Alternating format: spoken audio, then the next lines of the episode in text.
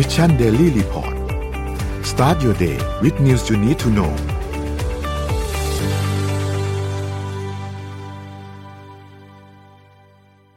สวัสดีครับยินดีต้อนรับเข้าสู่ Mission Daily Report ประจำวันที่ 26 ธันวาคม 2565 นะครับ เป็นวันหลังวันคริสต์มาสหนึ่งวันนะครับ สวัสดีพี่อ้อม สวัสดีพี่เอ็มครับ สวัสดีค่ะครับนั่วันนนี้คือก็เหตุเช้าผวัลนที่ทำให้อ้อมมีมีโยนหัวใช่ไหมคะ ใช่ เราต้องตามธีมตามธีม ตามเต็มตามเต็มตามเต็มซะหน่อย ไม่มีส่วนร่วมอะไรเลย โลโก้รายการก็เป็นสีแดงแล้วกันนะฮะ ก็คริสต์มาสด้วยนิดนึง โอเคค่ะคำว่าไลฟ์ก็เป็นสีแดงนะคะ ครับผม ขอมีส่วนร่วมนิดเดียวพอ โอเค เดี๋ยววันนี้นนท์พาไปอัปเดตเรื่องราวต่างๆกันนะครับ วันนี้รู้สึกว่าจะมีปัญหาเกี่ยวกับเรื่องเอ่ออัปเดตตัวเลขนิดนึง เราก็เลยจะเข้าข่าวกันเลยนะครับ เพื่อที่จะอัปเดต นู่นนี่กันไปเลยนะครับ แต่ก่อนจะเข้าข่าวเราชวนคุยรอคนเข้ามากันนิดนึงเนาะเพราะว่าวันนี้เราเพิ่งเริ่มไลฟ์กันเมื่อกี้นี้นะครับ ก็เป็นไงบ้างครับคริสต์มาสเมื่อวานนี้คิดว่าในไทยเป็นยังไงบ้างอะนนท์อยู่แต่บ้านเลยไม่รู้ว่าข้างนอกเขาคึกคักกันไหมเราก็อยู่แต่บ้านเหมือนกัน ข้างนอกรถติดค่ะนนท์รถติดเหรอครับเมื่อวานนี้ก็ใช่ใช่ใช่เป็นความคึกคักในแบบที่เอิมแล้วก็มันมีหมายถึงว่าแต่ว่าแต่ละห้างก็ตกแต่งสวยงามมากพี่ก็ไปถ่ายรูปมาที่เซ็นทรัลเวิลด์อ่า ก็รู้สึก Central World ว่า เออมันมันเป็นลายสติกเกอร์หมายถึงว่ามันเป็นลาย character อะก็เลยครับก็เลยชอบก็เลยรู้สึกว่าน่ารักเลยอะค่ะ ซึ่งจริงๆแล้วมีหลายห้างนะไม่ใช่มีห้างเดียว แต่ละห้างก็คือมี character ที่แตกต่างกันไปอะค่ะอืมก็อยากให้ใช้เวลาตรงเนี้ย แบบหมายถึงว่าคนที่ชอบเฟสติฟไว้จะมันไม่ได้มีโอกาสหลายครั้งเนอะคือช่วงจริงๆคริสต์มาสจริงๆปีใหม่อะเป็นช่วงที่สามารถจะออกมา พาลูกไปถ่ายรูปอะไรอย่างเงี้ยค่ะ คือมันก็เป็นเวลาของครอบครัว ก็อยากให้ใช้เวลาตรงนี้ให้แบบคุ้มค่าที่สุด เพราะว่าถ้าเลยจากเทศกาลนี้ไปแล้วมันก็มันก็ไม่เหมือนแล้วอะ คือรู้สึกว่า Christmas Vibe เนี่ยแหละเป็นแบบ festive festivity ที่ที่ดีที่สุดของปีค่ะ ครับ นี่ไปถ่ายรูปที่ที่กรุงเทพแหละ เพราะว่าพัทยาไม่ค่อยมี อาจจะมีแต่ว่าไม่ค่อยมีแถว พัทยาตรงเทอร์มินอลมีจัดไหมพี่อ้อมน่าจะมีนะจัดแต่ว่าเราเคยเจอแบบอลังอย่างสยามพารากอนอย่างเซนทรัลอ่าเวิลด์เออเข้าใจอ๋อตรงเซ็นทรัลเวิลด์อะอลังจริงอลังทุกปีตรงนั้นอะ แล้วก็จัดเร็วด้วยแล้วปีนี้อากาศอากาศเหมือนจะเย็นเย็นๆนิดหน่อย นี่กรมอุตุบอกว่าอากาศจะกลับมาหนาวอีกแล้วทำไปก็ร้อนอยู่ดีใช่ตอนกลางวันอะร้อนตอนกลางวันน่าจะแบบสามสิบยี่สามสิบกว่าอะไรเงี้ย แต่ว่าเย็นเย็นๆอาจจะประมาณแบบยี่ห้ายี่สี่อะไรเงี้ย ไม่ได้ ไม่ได้ร้อนมากก็น่าจะ พอจะเฟสทีฟกับเขาบ้างได้นิดหน่อยอะเดี๋ยวครับมาอัปเดตเรื่องราวต่างๆกันดีกว่าครับ วันนี้เราเริ่มต้นกันที่ข่าวไหนดีครับ พี่ออมพี่เอ็มครับ พี่อยากพามาดูธุรไปกิจที่หนึ่งเทสลาอะอยากให้พี่เอ็มพาไปเทสลาก่อนก็ได้ได้ครับเดี๋ยวตามพาไปไปเทสลาก่อนละกันนะคะ มีแบบว่าสองสามข่าวย่อยคือ คือเทสลาตอนเนี้ยเหมือนตกที่นั่งลำบากอะแปลกไหม คือพอเข้ามาในเมืองไทยนี่ทุกคนแบบคือหามากยอดจองสูงมากนะคะ แต่ว่าที่สหรัฐอเมริกาเนี่ย มีลูกค้าเทสลาจำนวนหนึ่งที่เขาทิ้งใบจอง เลิกสัญญาเช่ารถ เพราะว่าไม่พอใจพฤติกรรมของอีลอนมัสก์ค่ะ CNET อ้างข้อมูลจากพนักงานฝ่ายขายของเทสลารายหนึ่งเขาบอกว่าลูกค้าเทสลาจำนวนไม่น้อย ยกเลิกการจองรถ หรือยกเลิกสัญญาเช่ารถ เพราะว่าไม่พอใจกับพฤติกรรมของอีลอนมัสก์ พฤติกรรมที่ส่งผลให้ลูกค้าทิ้งใบจองแตกต่างกันนะคะลูกค้ารายหนึ่งเนี่ยเขาเช่าโมเดล S บอกว่าเลิกเช่า เพราะว่าไม่พอใจที่มัสก์โจมตีแอนโทนีฟาวซีก็คือหมอประจำทำเนียบขาวของสหรัฐนะคะ อีกรายหนึ่งเนี่ยเขาบอกว่าไม่พอใจมัสก์เพราะว่าสั่งให้ Twitter หยุดจ่ายเงินให้กับบริษัทซอฟต์แวร์ที่ตัวเองซื้อบริการค่ะ แล้วก็ปัญหาเรื่องการนั่งควบ CEO สามบริษัทด้วยนะคะ เรื่อง Tesla SpaceX แล้วก็ Twitter ส่งผลกระทบต่อภาพลักษณ์ของบริษัทอื่นด้วย ก็เป็นสิ่งที่เขาถูกวิจารณ์เป็นอย่างมากนะคะ โดยเฉพาะจากผู้ถือหุ้นเทสลาที่มองว่ามัสก์เนี่ยไปทุ่มเทกับ Twitter จนไม่สนใจบริหารงานของเทสลาให้ดี ส่งผลให้ราคาหุ้นของเทสลาเนี่ยตกลงมาแล้ว 38%นับตั้งแต่ตอนที่ซื้อกิจการ Twitter ค่ะ ลูกค้าทั้งหมดในข่าว ก็คือก็ใช้ชื่อปลอมด้วยนะคะ เพราะว่ากลัวจะได้รับอันตรายจากกองเชียร์ผู้ปกป้องมัสก์เฮ้ยมันมันขนาดนั้นเลยเหรอ มันเกิดมาแล้วจริง ๆ ค่ะ ก่อนหน้านี้มีหัวหน้าฝ่าย trust and safety ของ Twitter ที่ตอนนี้กลายเป็นอดีต หัวหน้าฝ่าย trust and safety ของ Twitter เพราะว่าเขาถึงขนาดต้องย้ายบ้านหนีหลังจากโดนอีลอนมัสโพสต์ข้อความโจมตีอย่างต่อเนื่องเฮ้ย อันนี้ก็เกินไปแล้วนะคือปั่นหุ้นก็ว่าอย่างหนึ่ง อันนี้คือไปโจมตีบุคคล จนจนเขาต้องย้ายบ้านหนีอะค่ะ ก็เลยทำให้ตอนนี้เทสลาก็ไม่ค่อยสู้ดีนะคะแล้วก็มีข่าวลือออกมาอีกว่าเทสลาอาจจะหยุดจ้างพนักงาน แล้วก็เตรียมปลดคนรอบใหม่ค่ะ ก็คือเว็บไซต์อิเล็กทริกเนี่ยเขาอ้างข้อมูลใกล้ชิดว่าเทสลาตอนเนี้ย หยุดจ้างพนักงานเพิ่มแล้วแล้วจะต้องปลดพนักงานออกจำนวนหนึ่งในไตรมาสหน้าด้วยนะคะทางทางที่เพิ่งปลดพนักงานมารอบหนึ่งในเดือนมิถุนายน ประมาณสิบเปอร์เซ็นต์ของพนักงานทั้งหมด แล้วก็กลับมาจ้างงานใหม่อีกรอบในช่วงครึ่งหลังของปี เสร็จแล้วก็อาจจะมีการหยุดจ้างพนักงานแล้วก็ปลดพนักงานอีกครั้งหนึ่งในไตรมาสหนึ่งปีหน้าค่ะ วันนี้เทสลาก็ยังทำ โปรโมชั่นบางรุ่น ซึ่งก็คือโมเดล 3 และโมเดล Y บนหน้าเว็บไซต์ด้วยนะคะ โดยรูปแบบการคืนเครดิตสถานีชาร์จ Supercharger มูลค่า 7,500 ดอลลาร์สหรัฐ ราว 2.6 แสนบาทให้กับผู้ซื้อรถใหม่ ที่ออกรถก่อนวันที่ 1 มกราอะแต่อันนี้มีเหตุผล เหตุผลก็คือสหรัฐอเมริกาเนี่ยเขามีมาตรการทางภาษี ที่ช่วยให้คนที่ออกรถ EV โดยที่ effective ตั้งแต่หนึ่งมกราปีหน้าเป็นต้นไป นั่นคือเหตุผลที่ทำให้คนอะไม่ยอมออกรถกันแล้วเทสลาก็เลยต้องเก็บรถไว้ในโกดังเต็มไปหมดอะค่ะแน่นอนค่ะ มันก็เหมือนสินค้าอื่นอะกินพื้นที่อะแล้วรถด้วยมันกินพื้นที่เยอะเนาะเพราะฉะนั้นเขาก็ต้องเร่งระบายรถออกจากโกดังให้ได้มากที่สุด ดังนั้นเขาก็เลยลดราคารถ ในรูปแบบการคืนเครดิตสถานีชาร์จ Supercharger เนี่ยมูลค่าเท่ากันกับที่ จะลดได้จากภาษีอะค่ะก็คือเป็นโปรโมชั่นที่เยอะที่สุดเท่าที่เทสลาเคยทำมาในช่วงหลังเลยนะคะ แล้วก็ทำให้มีคนรู้สึกว่า เอ๊ะ เราเทสลาเมืองไทยจะลดราคาหรือเปล่า อันนี้คือมีนักวิเคราะห์ออกมาบอกว่าเทสลาเมืองไทยจะยังไม่ลดราคานะคะเพราะว่าไม่ได้นำเข้ามาจากสหรัฐอเมริกา ของเราเนี่ยนำเข้ามาจากจีนนะคะ เพราะฉะนั้นถ้าจีนลดราคาเราถึงจะได้อานิสงส์ถ้าจีนไม่ลดราคาเราก็ไม่ได้นะคะ ก็การลดราคารอบเนี้ยทำให้นักลงทุนกังวลว่ายอดขายของบริษัทเนี่ยเริ่มลดลงหรือเปล่า เพราะว่าปกติแล้วเทสลาเนี่ยส่งรถไม่ทัน คือจองไว้นานมากแล้วกว่าจะได้รถใช่ไหมแต่ตอนนี้กลายเป็นว่าจะต้องเร่งระบายสินค้าออกไป แปลว่าอะไร แปลว่า ยอดขายมันไม่ได้ดีขนาดนั้นหรือเปล่านะ อะแต่ทีเนี้ยนอกเหนือจากนั้นนะคะ ก็คือตอนนี้เทสลาถ้าเป็นเมืองไทยนะ เปิดให้ผู้สนใจสมัครเป็นเจ้าของจุดชาร์จรถไฟฟ้า Supercharger ได้ โดยไม่มีค่าใช้จ่าย สมัครฟรี ติดตั้งฟรี ไม่ต้องจ่ายค่าไฟจากสถานีชาร์จค่ะ การขอสมัครเพื่อให้เทสลานำเอาสถานี Supercharger ไปติดตั้งในพื้นที่ของตัวเองเนี่ย ไม่มีค่าใช้จ่ายทั้งค่าติดตั้ง ค่าดูแลสถานีชาร์จ หรือแม้แต่ค่าไฟในการชาร์จรถด้วย แต่ว่าเราก็ไม่ได้ตังค์นะ หมายถึงว่าเขาไม่ได้เช่าสถานที่เรา ก็คือ เราขอสมัครเป็นเจ้าของจุดชาร์จ แล้วเทสลาเนี่ยจะเข้ามาสำรวจสถานที่ว่าเหมาะสมหรือเปล่า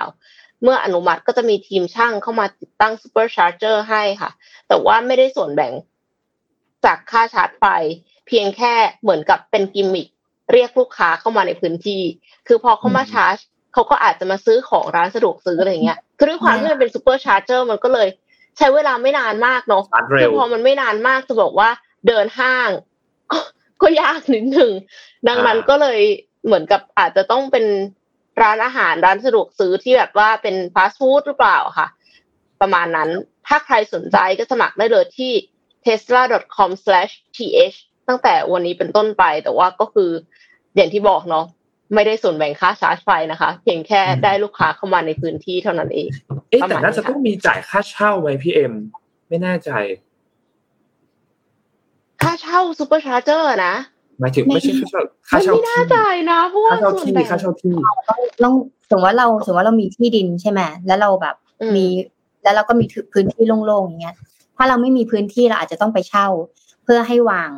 Supercharger ได้ แล้วเราก็ต้องมาทำกิมมิคเนี่ยทำ community อืมร้านกาแฟร้านอาหารร้านกาแฟที่ถ่ายรูปได้อะไรอย่างเงี้ย ถึงจะรอคนเข้ามาได้ มันเหมือนปะเป็นมันเป็นกิมมิคในการรอคนเข้ามาอย่างเงี้ยครับ แต่ถ้าเกิดจะให้เขาคือเขาลงทุนทุกอย่างกับเราแล้วไงเขาเลยไม่จ่ายค่าเช่าเราอ่าโอเค ก็เป็นไปได้เป็นไปได้เขาลงอินฟ้าให้เราแล้วอะไรอย่างเงี้ยคือเป็นไปได้เป็นไปได้คิดว่าถ้าเป็นที่อื่นอะมันไม่ได้หรอกบังเอิญเป็นเทสลาใช่ใช่เขาก็เลยน่าเขาก็เลยมันน่า get ดึงดูด away ตรงนี้แหละด้วยวิธีนี้ได้ใช่หนูว่าถ้าจะเป็นอย่างนั้นพวกพวกที่เป็นแบบ community mall ที่ไม่ได้ใหญ่มากที่อยู่แบบอาจจะอยู่ไม่ได้กลางเมืองมาก แต่อยู่ในพื้นที่ที่แบบอืมจุดต่างๆ ของเป็นในไปเมืองได้อะไรอย่างเงี้ยหนูว่าอันเนี้ยน่าน่าน่าสนใจที่แบบว่ามีร้านอาหารน่าอยู่สนใจแล้ว หรือว่ามีแบบซูเปอร์มาร์เก็ตอยู่ในนั้นอะไรอย่างเงี้ยหนูว่าเวลา 15นาที 20นาทีคนลงไปแบบ grocery shopping ไปซื้อของซูเปอร์มาร์เก็ตหรือไปกินกาแฟหรือไปกินข้าวนิดนิดหน่อยๆหนูว่าก็ก็เป็นไปได้ พื้นที่ตรงนั้นน่าจะเป็นประโยชน์โดยเฉพาะอย่างยิ่งถ้าถ้ามันมี community mall ที่แบบมีลานจอดกว้างๆอะเนาะหนูว่าอันเนี้ย น่าน่าสนใจกับอีกอันหนึ่งที่น่าสนใจคือพวกมินิมาร์ทครับ พวกพวกพวกร้านค้าสะดวกซื้อทั้งหลายเนี่ย ที่พักหลังๆ เราจะเห็นว่าเขาทำที่ลานจอดรถกว้างๆอะเนาะที่จอดรถใหญ่กว้างเออเขาจะใหญ่ว่าเลยลานจอดรถเขาจะจอดได้แบบบางที่บางที่ที่สร้างใหม่ๆจอดได้แบบยี่สิบคันสามสิบคันอะไรอย่างเงี้ยหรือว่าตรงนั้นก็อาจจะเป็นอีกจุดหนึ่งที่ถ้าอาจจะวางแผนไว้ก็ได้ แต่ว่าอาจจะไม่ได้แบบไปเอาของเทสลาอาจจะทำของตัวเองอะไรอย่างเงี้ยก็ก็ก็เป็นไปได้เหมือนกัน ก็อีกที่หรนึ่องดูที่ครับน่าอีกที่หนึ่งที่น่าทำได้เป็นโลตัสนะโลตัสอืมพื้นที่จอดรถกว้างมากมาคืกอถ้าเราแล้วเป็นร้านด้วยเออใช่ใช่กว้างแล้วมีกันสาดเรียบร้อยแล้วอะแล้วส่วนใหญ่โลตัสเป็นชั้นเดียวเนาะถ้าเป็นต่างจังหวัดนะถ้าในเมืองก็จะเป็นสองชั้นแบบแต่โลตัสเนี่ย พื้นที่ในการจอดรถกว้างมาก ถ้าทำได้ก็ก็ถือว่าโอเค อือืมมแต่ว่าเอาแล้วมันจะเดิมีนปัญหาเข้านิดนึงอื มมีปัญหาหนึ่งเนี่ยเอาเดี๋ยวเอาคอมเมนต์ขึ้นมาก็ได้ครับ บอกว่าถ้าอยู่ตาม mall จะมีดราม่าที่แบบชาร์จเต็ม แต่ว่าไม่ยอมเอาเลื่อนรถออกมาไหมเนี่ยอันเนี้ยโนว่าเออโนว่าก็เป็นจริงเป็นเรื่องเขาเรียกว่าอะไรอะเป็นคอนเซิร์นอีกอย่างหนึ่งเนาะอะเป็น concern อีกอย่างหนึ่งแล้วก็มันก็คือเรื่องแบบมารยาทของแต่ละคนแหละ คือมุมหนึ่งนะโนว่าชาร์จเต็มแล้ว คือถ้าเป็นคนที่ชาร์จนะชาร์จเต็มแล้วแต่ยังไม่ได้เลื่อนรถออกเนี่ย อันเนี้ยเข้าใจได้ว่าเขาอาจจะยังทำธุระอยู่ในห้างอยู่ คือมาถึงก็จอดชาร์จอะทำยังทำธุระอยู่ก็เลยยังไม่ได้กลับมาที่รถอะไรอย่างเงี้ย อันเนี้ยอันหนึ่งเข้าใจได้ แต่อีกอันหนึ่งที่ไม่ใช่รถไฟฟ้า หรือเป็นรถไฟฟ้า แต่เข้าไปจอดตรงนั้นแต่ไม่ได้ชาร์จ เนี่ย อันเนี้ยไม่ค่อยน่าให้อภัยสักเท่าไหร่ ก็ต้องก็ต้องเป็นเรื่องของระบบการจัดการของทางห้างอีกอันหนึ่งที่จะต้องแอบคิดว่าอาจจะวอลเล่เออหรืออาจจะวคืออลเล่คือใช่นึกถึงว่าแบบว่าปกติเรามีวอลเล่ใช่ไหมคะก็แบบว่าเขาขับรถเราเขาไปจอด แล้วเสร็จแล้วพอถึงเวลา เขาก็ขับรถเรามารับเราใช่ไหมอันเนี้ยก็คล้ายๆกันก็สมมติว่าคุณไปจอดชาร์จอะอืมไปจอดชาร์จเอง แล้วเสร็จแล้วก็แบบว่ากรอกบัตรเครดิตจ่ายตังค์เพราะว่าต้องจ่ายตังค์ก่อนชาร์จใช่ไหมใช่จ่ายตังค์เสร็จ แล้วเสร็จเราก็เสียบชาร์จไว้เราก็ต้องทิ้งกุญแจไว้ให้แบบพนักงาน แล้วเสร็จแล้วเขาก็จะต้องมีพื้นที่ว่าตรงไหนที่เขาจะเอารถยนต์ไฟฟ้าหลังจากที่ชาร์จเสร็จแล้วไปจอดครับอะไรอย่างเงี้ย คือถ้าถ้ามีคนบริการตรงนี้เพิ่มขึ้นมาอีกนิดนึง ก็อาจจะแก้ปัญหาตรงนี้ได้ค่ะ ต้องต้องทำห้างร้านไม่ให้นั่งนานคีย์ของมันถ้าอยากจะชาร์จแล้วคือรีบจบรีบไปรีบจบเลยไปอย่าทำห้างร้านที่ได้แบบนั่งนานๆ ถ้านั่งนานๆ อย่างร้านอาหารใหญ่ ๆ ที่เป็นบุฟเฟ่ต์หรืออะไรเงี้ยอาจจะไม่เหมาะ เพราะคนจะแช่นานเงี้ยต้องทำแบบร้านฟาสต์ฟู้ดแบบเร็วๆ จะช่วยได้ก็จริงถ้าเป็นแบบ mall เนาะเป็นแบบร้านเองเล็กๆน้อยๆอะไรอย่างเงี้ยนะเราดูครับโนว่าอีกสี่ห้าปีน่าจะสนุกครับ น่าจะน่าจะใช้รถไฟใช้รถยนต์ไฟฟ้ากันได้สนุกมากขึ้นกับ infrastructure ของบ้านเราที่มันค่อยๆขึ้นมาเรื่อยๆนะครับอะพี่ออมพาไปเรื่องถัดมาครับ จะพาไปดูไอเดียในการทำธุรกิจนะคะ เปิดมาด้วยที่ที่หลายๆคนน่าจะเคยได้ยิน Mr. Beast ไหมมิสเตอร์อ่า Beast เคยได้ยินเนี่ยครับแฮมเบอร์เกอร์พาไปหิวตั้งแต่เช้าทำธุรกิจร้านอาหารนะคะ ที่ขยายสาขาเร็วที่สุดในโลก คนส่วนใหญ่เนี่ยถ้าเราทำธุรกิจแล้วเรารู้เลยว่าการที่เราจะทำธุรกิจหรือขยายสาขาเนี่ย เราจะต้องใช้ระยะเวลานาน ใช้เงินเยอะ ใช้ infrastructure เยอะใช่ไหมคะแต่จะมีแค่ยูทูบเบอร์ชื่อดังอะค่ะจากสหรัฐอเมริกาที่ชื่อว่าที่ชื่อช่องว่า Mr. Beast นะคะ ได้สร้างปรากฏการณ์ครั้งใหม่ของวงการธุรกิจ ด้วยการเปิดร้านเบอร์เกอร์ และขยายสาขาได้ถึง 300 สาขาครอบคลุมเมืองต่างๆ ในสหรัฐอเมริกา ภายในระยะเวลาสั้นค่ะ นอกจากการขยายสาขาอย่างรวดเร็วแล้วรวดรวดเร็วแล้วนะคะเขายังทุบสถิติได้อีกมากมาย วันแรกของการเปิดร้านมีลูกค้าขับรถต่อเบอร์เกอร์นับพันคนค่ะ ต่อคิวเป็นพันคนเลยนะคะ อีกทั้งยังมียอดคนดาวน์โหลดแอป Mr. Beast Burger มากกว่า 1 ล้านครั้ง และ keyword Mr. Beast Burger ติด Google Trend ด้วยผลการค้นหามากกว่า 1 ล้านครั้งค่ะเขาทำได้ยังไง เดี๋ยววันนี้พามาดูกัน ต้องบอกก่อนว่า Mr. Beast เนี่ยเขาเปิดช่อง YouTube มาตั้งแต่อ่าตอนนี้เขาอายุ24นะ แต่เขาเนี่ยเปิดช่องมา10กว่าปีแล้ว ซึ่งจำนวนผู้เข้าชมนะคะ ต่อคลิปนะ19.4พันล้านครั้งต่อช่องในช่องหลัก และ20รวมช่องทั้งหมดที่เขามีนะคะ ซึ่งช่องนี้เนี่ยมันเป็น คือถามว่าอุ้ยทำไมคนถึงไปกินของเขาเยอะขนาดต้องบอกกันว่ามิสเตอร์บีเนี่ยเป็นช่องที่ลงทุนกับการทำ content มากที่สุดติดอันดับ 5 ของยูทูบเบอร์ค่ะ เช่นเวลาเขาจะทำรีวิวอะไรต่างๆ เขาจะจ้างทีม production มีคนเป็นร้อยคนมาทำรีวิวหรือคือ คือทำให้คนเนี่ยติดตามมากนะคะ คราวนี้เขาก็เลยได้ไอเดียว่า เออโอเคเราจะมาทำธุรกิจกันนะ MrBeast Burger เนี่ยเป็นร้านอาหารเสมือนจริงสัญชาติอเมริกันที่ก่อตั้งและพัฒนาโดย ยูทูบเบอร์นะคะชื่อว่าจิมมี่Donaldson นะคะโดยร่วมมือกับ Virtual Dining Concepts บริษัท Virtual Dining Concepts ที่มีสถานที่ตั้งเสมือนจริงในสหรัฐอเมริกา ในสหรัฐอเมริกาเหนือและยุโรปนะคะโดยมีแผนที่จะขยายไปยังประเทศต่างๆ มากขึ้น และเพิ่มจำนวนสถานที่แบบทวีคูณมากขึ้นนะคะเครือข่ายเมนูเนี่ยประกอบไปด้วยมีเซตของเขาเนี่ยมีเบอร์เกอร์ มีเฟรนช์ฟรายมีของหวานและเครื่องดื่มกระป๋องสำหรับลูกค้าที่สั่งอาหารจากแอป แล้วก็จัดส่งได้ ซึ่งจะมีการจัดเตรียมหน้าร้านของจริงและร้านอาหารที่ทำสัญญาต่างๆเหมือน Cloud Kitchen นะคะเขาไม่ต้องทำเองเขามี Cloud Kitchen ต่างๆ แล้วเขาก็เอาแอป อันเนี้ยแล้วก็โคกับสถานที่อาหารที่ทำ Cloud Kitchen นี้ แล้วก็ให้อาหารเนี่ยไปส่ง Delivery กับลูกค้านะคะคราวนี้แล้วเขาใช้กลยุทธ์อะไรบ้างล่ะ ที่เขาทำธุรกิจนะคะ อย่างแรกเขาใช้ virtual kitchen แนวคิด virtual kitchen คือการทำร้านอาหารแบบไม่มีที่นั่งในร้าน โดยนำเมนูเนี่ยไปบรรจุให้กับผู้ให้บริการ virtual kitchen ตามพื้นที่ต่างๆนะคะหรือว่า cloud kitchen นั่นเอง แทนการไปเปิดร้านในยังพื้นที่นั้นๆ แล้วก็จัดส่งอาหารแบบ delivery ให้แก่ลูกค้า โดยเน้นการสั่งผ่านแอป แนวคิดนี้นะคะจะช่วยให้คนที่มีสูตรอาหาร ไม่ต้องสร้างร้านเอง และร้านที่มีครัวอยู่แล้ว ก็ไม่ต้องคิดสูตรอาหารใหม่ๆด้วย แต่สามารถมาเป็น partner แบ่งเปอร์เซ็นต์ซึ่งกันและกันได้ ในกรณี MrBeast เนี่ยเลือกใช้ค่าย Virtual Dining Concepts นะคะ หรือว่าที่ชื่อว่า VDC นั่นเองค่ะ solution ที่สองอ่ากลยุทธ์ที่สองนะคะ แจกเบอร์เกอร์ฟรีแถมเงินสด คือต้องบอกว่า MrBeast เนี่ยเขาจะช่องของเขาชอบไปแจกเงิน ให้กับผู้ยากไร้ให้กับคนที่บ้านแจกคือเขาทำแคมเปญเนี้ยมานานแล้วนะคะ เพราะฉะนั้นเนี่ยตอนเขาทำธุรกิจนี้ขึ้นมาเนี่ยเขาก็เลยแจกเบอร์เกอร์ฟรีและแถมเงินสดด้วยค่ะMrBeast เนี่ยนำเอา content การแจกเงินสดที่เคยทำลงใน YouTube เนี่ยมาเป็นกลยุทธ์ทางการตลาดในการโปรโมทร้านเบอร์เกอร์ของเขานะคะ โดยเช่า drive thru เก่าๆ และติดป้ายหน้าร้านว่า world's first free restaurant ก็คือร้านอาหารแจกฟรีแห่งแรกของโลกนะคะ โดยเขา promote campaign นี้ผ่าน Twitter Instagram ซึ่งมีผู้ติดตามมากกว่า 23 ล้านคน จึงทำให้วันนั้นเนี่ยมีคนขับรถยนต์มาต่อคิวนับพันคนเลย รถยนต์นะคะ ต่อคิวนับพันคนมาซื้อมามารับแฮมเบอร์เกอร์ของเขานะคะ และ MrBeast เนี่ยนำเอาเหตุการณ์ในวันนั้นน่ะมาทำ content ต่อ มาลง YouTube พร้อมตั้งชื่อคลิปว่า I open a restaurant that pay you to eat at it นะคะก็คือฉันเปิดร้านที่จ่ายให้คนมากินนะ อ่า ฉันเปิดร้านจ่ายเงินเพื่อให้คนเนี่ยเลือกที่จะมากินฟรีและฉันก็ให้เงินด้วยนะคะ ซึ่งเป็น content การแจกแฮมเบอร์เกอร์แถมฟรีเงินสด และของรางวัลอีกมากมายนะการลงทุนครั้งนี้เนี่ยเกิดผลมหาศาลเลยค่ะ เกิดจากการบอกต่อในวงกว้าง จนคำว่า MrBeast Burger ขึ้นเทรนด์การค้นหามากกว่า 1 ล้านครั้งบน Google Trends และยอดดาวน์โหลดแอปเนี่ยสั่งเบอร์เกอร์ทะลุ 1 ล้านดาวน์โหลดในเวลาอันสั้นนะคะซึ่งกลยุทธ์ทั้งสองนี้เนี่ยได้ส่งผลให้ร้าน MrBeast สามารถสร้างรายได้และกำไรกว่า7แสนดอลลาร์สหรัฐ หรือราวๆ 21 ล้านบาทต่อเดือนค่ะ แค่หนึ่งสาขา ทั้งยังเป็นการช่วยสร้างรายได้แก่ผู้ประกอบการในท้องถิ่นต่างๆ จากการเช่าพื้นที่ห้องครัว และอุปกรณ์ที่ไม่ได้ใช้ประโยชน์อีกด้วยนะคะ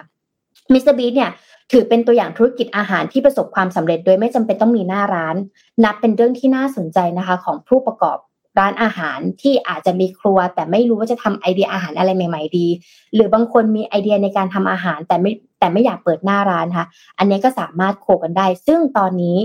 เขาเนี่ยระดมทุนค่ะMrBeast เนี่ย offer นะคะ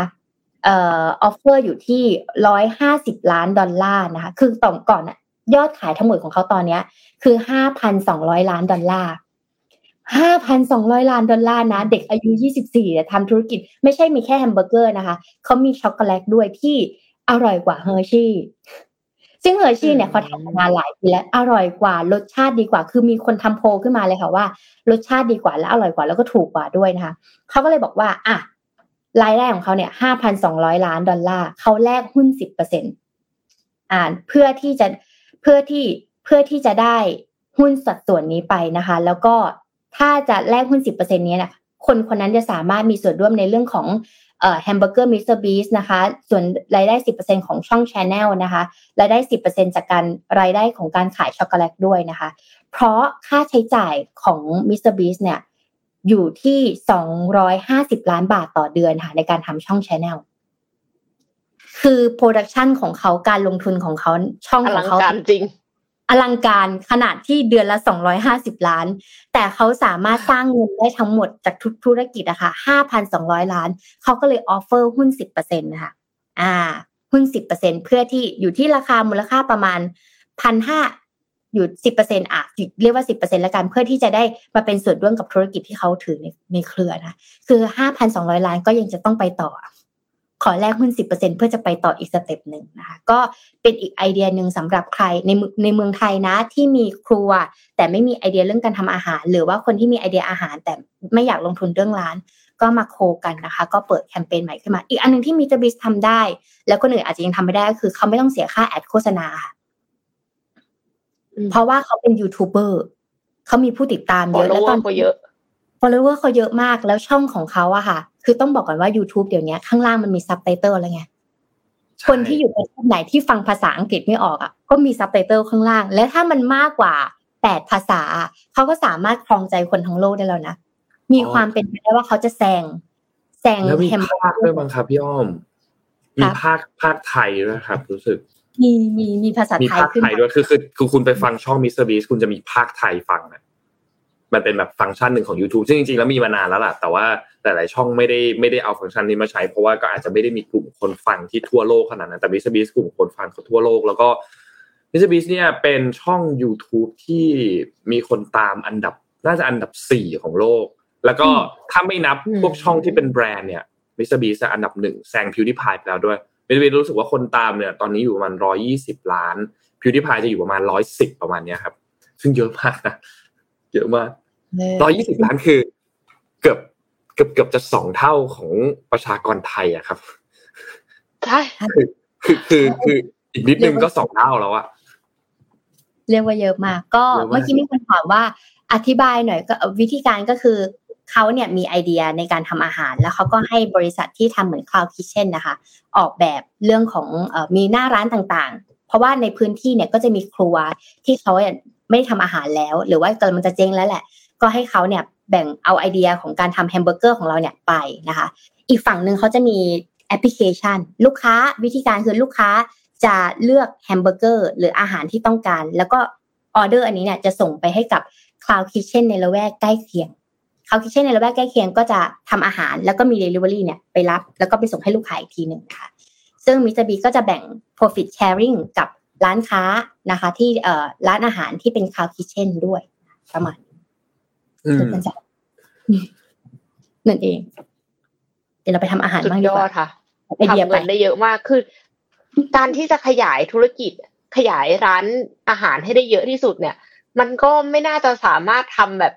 ทำด้วยตัวเองเนาะถ้าเป็นเมื่อก่อนเขาจะแฟรนไชส์คือประกาศออกไปแล้วเสร็จแล้วคือ ถ้าสมมติว่าใครที่มีพื้นที่อยู่แล้ว แล้วก็อยากจะทำร้านอาหาร ก็มาซื้อแฟรนไชส์ไปได้โน้ตฮาวไปได้ซอสสูตรลับของเขาไป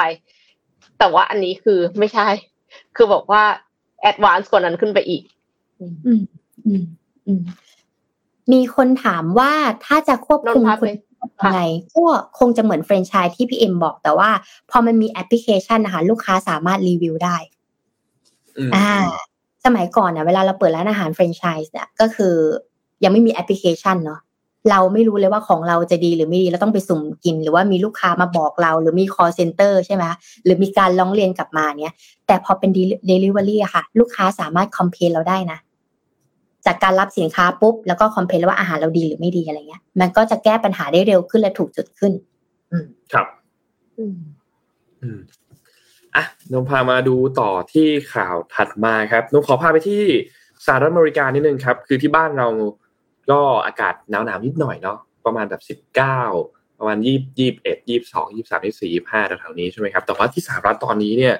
หนักมากนะครับ จริงๆไม่ใช่ไม่ใช่แค่ที่สหรัฐแต่ว่าที่แคนาดาด้วยนะครับป้านนอยู่แคนาดา แล้วก็เวลาอยู่ในกลุ่ม family เขาก็จะมีส่งแบบส่งไลน์คุยกันคุยกับคุณตาคุณยายอะไรอย่างเงี้ยใช่ไหมครับเขาก็อยู่ในมีวันหนึ่งเขาส่งมา อุณหภูมิอะมันติดลบสามสิบเจ็ดอะไรอย่างเงี้ยแล้วเขียนว่า feels like ติดลบสี่สิบห้าอะไรเงี้ยแล้วก็แบบ โหคือนั่นเป็นอุณหภูมิที่แบบโหดมากอะเราแค่คิดภาพว่าเราอยู่ในอุณหภูมิจะใช้ชีวิตอยู่ยังไงนะใช่ เราอยู่ในอุณหภูมิประมาณแบบสิบห้าอะไรอย่างเงี้ยเราก็ทรมานแล้วนะเราก็รู้สึกว่าแบบเออนี่มันหนาวแล้วอะแต่ว่าคุยกับเขาอะตอนที่เขามาไทยอะไรอย่างเงี้ยแล้วช่วงนั้นอากาศมันหนาวพอดีอุณหภูมิมันลงมาประมาณสิบเก้าอะไรอย่างเงี้ยเขาบอกว่าสำหรับเขาสิบเก้าเนี่ยมันคือแบบอุ่นมากเลยอะมันแบบเขาอยากให้บ้านเขาอากาศสิบเก้าบ้างอะไรอย่างเงี้ย ซึ่งตอนนี้เนี่ยต้องบอกว่าที่สหรัฐแล้วก็ที่แคนาดาเนี่ยกำลังเจอปัญหาเยอะมากนะครับ ทางด้านของ National Weather Service หรือว่า NWS ก็คือหน่วยงานสภาพอากาศแห่งชาติของเขาอะมีการออกประกาศเตือนออกมานะครับ ว่าตอนนี้คือคนประมาณ 60%ของประชากรทั้งประเทศเนี่ยกำลังเจอปัญหาคืออยู่ มีการแนะนำให้ระวังภัยจากอันตรายพายุพายุฤดูหนาวที่ขนาดใหญ่มาก แล้วมันก็ทำให้เกิดอากาศที่เย็นอากาศเยือกแข็งเนี่ยในหลาย ๆ จุดของ หลาย ๆ รัฐนะครับ ซึ่งมีทั้งหิมะตกหนัก มีทั้งน้ำแข็งที่อยู่ตามถนนต่าง ๆ นะครับ มีสิ่งปลูกสร้างต่าง ๆ ที่เจอทั้งไฟดับนะครับ แล้วก็คนเนี่ยได้รับผลกระทบกันเยอะมากนะครับ นอกจากนี้แน่นอนว่ามีตัวเลขผู้เสียชีวิตมาพอสมควร ตอนนี้ที่เราได้รับการรายงานมาอัปเดตล่าสุดในวันที่ 24 เนี่ยคือมี 12 คนนะครับ รวมถึงมีอุบัติเหตุทางรถยนต์ด้วยเนี่ยนะครับ แล้วก็มีรถชน 50 คันชนกันต่อเนื่องเนี่ยนะครับ ก็ทำให้ หลาย ๆ การการคมนาคมหลายๆอันเนี่ยก็ต้องหยุดพักไปนะครับ ไม่ว่าจะเป็นเครื่องบินรถไฟรถยนต์เนี่ยก็ได้รับผลกระทบ บางจุดก็ได้รับผลกระทบมากเหมือนกันจนกระทั่งต้องมีการยกเลิกนะครับ8,000 เที่ยวถูกยกเลิกไปแล้ว ถนนหลายสายถูกปิดไปแล้วนะครับ งานคริสต์มาสในหลาย ๆ พื้นที่ก็ถูกยกเลิกเช่นเดียวกันนะครับ แล้วก็นอกจากนี้เนี่ยคือมีการบอมตัวมีมีตัวบอมไซโคลนก็คือมี ด้วยความที่ความกดอากาศมันลดลงนะครับ ก็เลยทำให้พายุเนี่ยมันกำลังแรงมากยิ่งขึ้น สภาพอากาศก็เยือกแข็ง ในพื้นที่ที่มันใกล้ๆกับชายแดนแคนาดาของที่สหรัฐเนี่ยก็เจอพายุหิมะพัดกระหน่ำรุนแรงมากนะครับ นอกจากนี้ยกตัวอย่างเช่นที่มอนทานาที่ไวโอมิงนะครับอุณหภูมิเนี่ยติดลบมากกว่า 45 องศาเซลเซียส ในช่วง 2 วันที่ผ่านมาก็คือประมาณวันที่ตั้งแต่22 23 24แถวๆนี้เนี่ยนะครับ แล้วก็ในรัฐเซาท์ดากูตานะครับก็มีรายงานว่ามีเจอพายุหิมะนะครับ ถึงกับต้องมีการเผาเสื้อผ้าเพื่อให้ความอบอุ่น เพราะว่าเชื้อเพลิงหมดครับ เชื้อเพลิงหมด ก็เลยต้องหาทางที่จะสร้างความอบอุ่นด้วยวิธีการอื่น ๆนะครับ นอกจากนี้เนี่ยคือไอตัวพายุฤดูหนาวตอนนี้เนี่ยมันกระทบคนอย่างที่บอก 60%ก็ประมาณ 250 ล้านคนเนี่ยนะครับ ทั้งฝั่งของที่สหรัฐเอง แล้วก็ที่ฝั่งของทางแคนาดาเองด้วยเนี่ยนะครับ แล้วก็ ไอพื้นที่ที่มันปกคลุมตัวพายุฤดูหนาวเนี่ยมันระยะทางมากกว่า 3,200 กิโลเมตร คือตั้งแต่รัฐเท็กซัสใต้ของสหรัฐไปยังควิเบกของแคนาดานะครับ และที่อย่างที่บอกครับว่าหลาย ๆ คนหลาย ๆ พื้นที่ไม่มีไฟฟ้าใช้ด้วย แล้วก็มีเที่ยวบินที่ถูกยกเลิกไปหลายอันนะครับสภาพอากาศตอนนี้เนี่ยมันค่อนข้างที่จะรุนแรงมากนะครับ ใครที่อยู่ในพื้นที่ตรงนั้น ไม่รู้ว่ามีใครอยู่สหรัฐอยู่แคนาดาไหมนะครับ ก็เอามาเล่าให้เราฟังนิดนึงนะครับ ว่าตอนนี้ ในพื้นที่ที่ท่านอยู่ตรงนี้เนี่ยเป็นอย่างไรบ้างนะครับ คือหลาย ๆ รัฐเนี่ยเจออุณหภูมิที่ต่ำที่สุดแต่ไม่เคยต่ำขนาดนี้มาก่อนอย่างที่บอกเมื่อกี้มีมีติดลบ 45 ใช่ไหมครับ บางจุดเนี่ยปกติเขาจะหนาวอยู่เต็มที่ก็ประมาณเอ่อประมาณติดลบ 5 อะไรเงี้ย บางที่เจอไปติดลบ 22 นะครับ ก็ทำให้สถานการณ์ตอนนี้เนี่ยน่าเป็นห่วง หลาย ๆ หลาย ๆ จุดก็มีการประกาศสถานการณ์ฉุกเฉินด้านพลังงานยกตัวอย่างเช่นที่รัฐวิสคอนซินเนี่ยนะครับ ก็มีการประกาศ สถานการณ์ฉุกเฉินรวมถึงที่เเคนตักกี้นอร์ทแคโรไลนาเวสต์เวอร์จิเนียจอร์เจียโอคลาโฮมาเนี่ยนะครับก็มีการประกาศสถานการณ์ฉุกเฉินจากสภาพอากาศที่โหดร้ายมากนะปัจจุบันด้วยนะครับ ก็น่าเป็นห่วงครับสำหรับที่สหรัฐตอนนี้ อืม ก็คือสภาพอากาศเลวร้ายมากค่ะ คือคือรู้สึกกลัวแบบ infrastructure พัง อะ หมายถึงว่าท่อน้ำอะ ที่มีน้ำอยู่ข้างในมันจะแตกหรือเปล่าอืม คือถ้าถ้าได้ลองไปลบสามสิบอะจะรู้เลยว่าไม่อยากออกจากบ้านไม่อยากจะไปไหน เพราะว่าไปแล้วมันทรมานยิ่งใส่หน้ากากหน้ากากคือออกไปปุ๊บหน้ากากคือฟรีเลยนะหรือเป็นน้ำแข็งเลยนะคะ เพราะอันนี้อ้อมก็จะพามาอีกข่าวหนึ่งก็คือ ไม่ได้เรียกข่าวเรียกเป็นคอนเทนต์แล้วกัน เพราะว่ามันมันต่อเนื่องมาจากของนนนะคะว่า จริง ๆ เรารู้หรือเปล่าว่า เวลาที่อากาศเย็นนะคะมันส่งผลให้เราอะมีภาวะซึมเศร้าได้ เออโดยเฉพาะนึกว่ามืดอย่างเดียว ไม่มืด โดยเฉพาะเราอะเป็นคนไทยเราอาจจะไม่เคยเจอเหตุการณ์ที่แบบหนาวลบสามสิบใช่ไหมคะ เพราะว่าเราอะเป็นเมืองร้อนถูกไหมแต่ว่าเวลาที่เราอากาศหนาวมากๆค่ะ มันส่งผลในเรื่องของภาวะซึมเศร้าตามฤดูกาลซึ่งโดยเฉพาะหน้าหนาว ภาวะซึมเศร้าเอ่อในช่วงหน้าหนาวอะค่ะ มันจะอาการอะไรบ้าง เช่น ความเมื่อย เหนื่อยเมื่อยล้าในเวลากลางวันอ่าความยากลำบากในการมุ่งมั่นที่จะทำอะไรบางอย่าง ความรู้สึกสิ้นหวัง ความรู้สึกหงุดหงิด เพราะทำอะไรไม่ได้เพราะอยู่แต่ในบ้านใช่ไหมคะขาดความสนใจในกิจกรรมทางสังคมค่ะมีความง่วง ลดความสนใจทางเพศ มีความทุกข์นะคะ ส่งผลในเรื่องของน้ำหนักมากขึ้น อ้วนขึ้นนะคะ แล้วก็มีความปั่นป่วน เช่น นอนหลับยาก ความร้อนรนเพิ่มขึ้น ขาดความอยากอาหาร ลดน้ำหนัก ในกรณีที่รุนแรงเนี่ยคนที่เป็นโรคภาวะซึมเศร้าในช่วงฤดูกาลนะคะ อาจจะคิดอยากฆ่าตัวตาย แต่มันเลยมี solution มาแก้นะคะเพราะว่าโรคอารมณ์ตามฤดูกาลเนี่ยปัจจุบันนี้เป็นโรคทางคลินิกที่ชื่อว่าโรคซึมเศร้านะคะในรูปแบบตามฤดูกาลเป็นภาวะที่ทำให้เกิดความเศร้า หรือซึมเศร้าเมื่อฤดูกาลเปลี่ยนไปนะคะ ส่วนใหญ่เนี่ยมักจะเกิดในช่วงฤดูใบไม้ร่วง และฤดูฤดูหนาวนะคะ เมื่อกลางวันสั้นลง เพราะว่ากลางวันมันสั้นลง อย่างที่ประเทศรัสเซียในแถบขั้วโลกเหนือค่ะ กลางวันแค่สี่ชั่วโมงเองนะคะ ก็คือตั้งแต่สิบโมงจนถึงบ่ายสองและกลางวันเป็นมัวมัวค่ะเพราะมันหนาวมาก เป็นมุมมัวหมอกๆนะที่เหลือเป็นกลางคืนหมดเลย เพราะเนี่ยเมื่อกลางวันสั้นลงและแสงแดดลดลงพบได้บ่อย และอาการเหล่านี้ค่ะ มักจะพบได้บ่อยสำหรับผู้หญิง และช่วงวัยรุ่นคนหนุ่มสาวนะคะ เพราะวิธีการให้คำปรึกษาเนี่ยภาวะซึมเศร้าตามฤดูกาลก็จะมีแพทย์ให้คำปรึกษา มีนักจิตวิทยาบำบัด หรือบางท่านอาจจะใช้ยานะคะ ซึ่งถ้ากินยาบ่อยๆมันก็อาจจะไม่ดี แต่อย่างที่บอกแหละวันหนึ่งมันกลางวันมันน้อยเนาะเพราะว่านาฬิกาชีวิตของร่างกายเราเนี่ย มันจะมีจุดตื่นของมันเนี่ย แสงแดดส่องเข้ามาเราก็อยากตื่นใช่ไหมคะ แต่ถ้าแบบหนาวมากๆจนแสงแดดน้อย แสงแดดเหมือนมีหมอกเหมือนเป็นกลางคืนนะคะมันก็ทำให้เราไม่อยากตื่นขึ้นมา ก็เลยมีไอเดียหนึ่งสำหรับคนที่อยากจะฟื้นฟู อยากจะบำบัดแต่ไม่อยากกินยานะคะ ชื่อว่าแซดแลมโคมไฟช่วยลดอาการภาวะซึมเศร้าในช่วงฤดูกาลค่ะ อ่านะคะ เพราะฉะนั้นเนี่ยโคมไฟนี้นะคะ ก็จะเป็นเป็นโคมไฟที่ขนาดประมาณ เท่าขนาด A4 นะคะ แล้วก็สองหน้าเรา เวลาเราทำงานเอาโคมไฟเนี้ยตั้งสองหน้าเรา เวลาที่เราอยู่ในห้องนอนเอาโคมไฟเนี้ยตั้งสองหน้าเรา แล้วโคมไฟเนี้ยค่ะทำไมรู้สึกเหมือนโดนสืบสวนโดนสืบสวนสอบสวนอะเข้าใจไหมเอาไฟมาสองหน้า แล้วก็บอกว่าเหมือนกับโดนให้พูดความจริงเลยแต่ว่าไฟแบบนี้ค่ะ มันจะเป็นไฟที่เซตว่าเป็นแสงแดดกลางวัน แบบแดด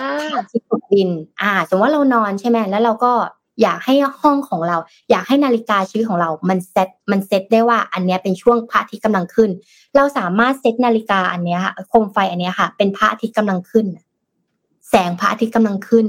เพื่อให้นาฬิกาชีวิตของเราร่างกายของเรา มันตื่นตัว หรือถ้ารู้สึกว่าวันนั้นจะหมดวันแล้วก็ให้เซตนาฬิกาโคมไฟอันนี้ค่ะ เป็นแบบเหมือนพระอาทิตย์กำลังจะตกดิน มันจะช่วยให้ภาวะซึมเศร้าในช่วงฤดูกาลอันนี้หายไปนะคะ ซึ่งหลาย ๆ คนก็ถามถ้าเราเป็นผู้หญิงเนาะแล้วถ้าเกิดแสงไฟมันส่องหน้าแบบเนี้ย เราจะเป็นกะฝ้าหรือเปล่า เพราะมันอาจจะมีรังสีบางอย่าง ซึ่งคมไฟแบบนี้ไม่มีรังสี UV นะคะ สามารถเอาส่องหน้าแบบนี้ได้ ในราคาตอนนี้คืออ้อมก็ไปส่องในแบบ Lazada Lazada ตอนนี้มันพันกว่าบาทเองนะซึ่งวัตถุประสงค์ของหลอดไฟตัวนี้ค่ะ เป็นการบำบัดด้วยแสงเพื่อจำลองแสงแดด และหลอกให้ร่างกายอะคิดว่าเป็นเดือนที่อากาศอบอุ่น และกระตุ้นให้ร่างกายอะปล่อยเซโรโทนินขึ้นมา แสงที่ผลิตโดยหลอดหลอดไฟนี้นะคะ วัดเป็นลักซ์อ่าวัดเป็นลักซ์ลักซ์เนี่ยคือการวัดความเข้มของแสงรวมกับพื้นที่ หลอดไฟอันนี้เนี่ยมีความสว่างประมาณ 1 0,000 ลักซ์ มุมรับภาพของโคมไฟเนี่ยควรให้อยู่เหนือดวงตานะคะหรือเหนือดวงตานะ และทำมุมลงเล็กน้อยเพื่อลดแสงสะท้อนเข้าหน้านะคะ โดยทั่วไปเนี่ยควรจะใช้หลอดไฟเอ่อหลอดไฟหรือไฟระยะเวลาวันหนึ่งเราอาจจะใช้ไม่นานนะคะ ทุกคนใช้ประมาณแค่สามสิบนาทีถึงหนึ่งชั่วโมงก็พอค่ะ ถ้าเกินหนึ่งชั่วโมง ฝ้าและกระอาจจะขึ้นหน้าเราได้นะ เอาแค่สามสิบนาทีก็พอ ซึ่งสามสิบนาทีนี้ค่ะ ถึงหนึ่งชั่วโมงเนี่ยสามารถใช้ได้ทุกช่วงเวลาของวัน แม้ว่าโดยปกติเนี่ยจะใช้เป็นสิ่งแรกในตอนเช้าก็ตามนะคะ คราวนี้เขาก็ลองวิจัยนะคะบอกว่างานวิจัยบางชิ้นเนี่ยที่เชื่อถือได้นะคะ ได้แสดงให้เห็นว่าการบำบัดด้วยแสง สามารถช่วยให้อาการซึมเศร้าตามฤดูกาลเนี่ยลดลงนะคะก็คือภาวะการซึมเศร้าลดลง และมีชีวจิตที่ดีขึ้นนะคะ แม้จะใช้เพียงระยะเวลาแค่ 20 นาทีต่อวันก็ตามนะคะหรือแม้แต่องค์การองค์การอาหารและยาเนี่ยยังไม่ได้มองว่าอันนี้มันยังถูกต้องตามหลักแพทย์นะ แต่คนไข้เนี่ย หรือว่าคนที่ใช้งานรู้สึกว่ามันดีขึ้นนะก็ก็น่าสนใจสำหรับคนที่อยากจะลอง คือคนไทยไม่ได้ค่อยเจอไงพอดีไปเจออาจารย์หมออาจารย์หมอเขาก็บอกเหมือนกันว่า เมืองไทยเนี่ย เป็นส่วนใหญ่อากาศร้อน อากาศร้อนเนี่ย เราลองไปยืนตากแดดแล้วเราทำหน้าเศร้าได้ไหม เศร้าได้ไม่ได้นะเพราะอากาศร้อนอากาศร้อนน่ะ เราจะยิ่งโมโหมากขึ้น ร้อนร้อนด้วยใช่ใช่ถ้าอย่าไปลองลองไปยืนตากแดดแล้วโอ้ยวันนี้หมด passion แล้ว แดดร้อน อยากนอนมันไม่มีนะคะ ทุกคน แต่ถ้าเกิดอากาศหนาว อากาศหนาวแล้วอยากว่าไป เราจะทำงาน เราจะมี passion เราอยากจะมีเป้าหมายชีวิตใหม่ๆในช่วงอากาศหนาว energy เหล่านั้นจะไม่มานะ energy ในช่วงหน้าหนาวคือ โอ้ยอากาศดีจังเลยอยากนอนจังเลย งานเดี๋ยวค่อยทำก็ได้ เพราะฉะนั้นคมไฟอันนี้อาจจะช่วยคุณได้ในราคาพันกว่าบาทนะคะ ที่แอปส้มกับแอป Lazada มีอยู่ลองไปติดตามดูได้ มีคำถาม เราใช้โคมไฟอย่างอื่นไม่ได้หรอคะ คือถ้าสมมติว่ามันไม่ได้แบบมี UV ออกมา ซึ่งการที่ไม่มี UV ออกมาทำให้ไม่มีฟ้าใช่ปะแต่ว่าการที่ไม่มี UV ออกมา ก็ทำให้มันไม่เหมือนแสงแดด หรือเปล่า แล้วถ้าสมมติว่าเราใช้ไฟแบบไฟไลฟ์อย่างเงี้ยสองหน้า มันเหมือนกันไหมมันถูกกว่าเยอะเลยนะของอ้อมก็คงไม่เอาสองหน้าเอาสองในห้องอะปรับ เอาเป็นแท่งยาวๆไปเลย ใส่ไปในห้องอย่างเงี้ยเพราะว่าก็น่าจะช่วยแต่คนไทยไม่ค่อยมีปัญหาเรื่องนี้ แต่คนที่แบบอากาศหนาวมากๆอย่างอย่างประเทศอย่างที่นนบอกเมื่อกี้ที่แคนาดาค่ะมีมีก็นักวัยรุ่นส่วนใหญ่ก็จะพกเอาไว้ที่บ้าน อืม พี่พี่ปิ๊กบอกว่าความเข้มไม่ได้เปิดไมค์ป่ะคะเปิดเปิดอยู่ครับเปิดอยู่เปิดอยู่ความความเข้าใจเรียกว่ารักอะรักโอเครัก ครับผมครับพี่ปิ๊กสวัสดีครับพี่ปิ๊กเรียกพาไปต่ออีกข่าวด้วยครับหรือว่าให้นนไปต่อ เอ่อ SCB วันนี้มีอ๋อโอเคอะได้ค่ะ พี่พาไปต่ออีกข่าวหนึ่งก่อนแล้วกันนะเออเป็น จริงๆเราค่อนข้างจะเป็น Talk of the Town ของวงการคริปโตเคอเรนซีไม่แน่ใจว่าของวงการคริปโตเคอเรนซีหรือว่ามากกว่านั้นนะคะ เพราะว่าแซมค่ะ SBF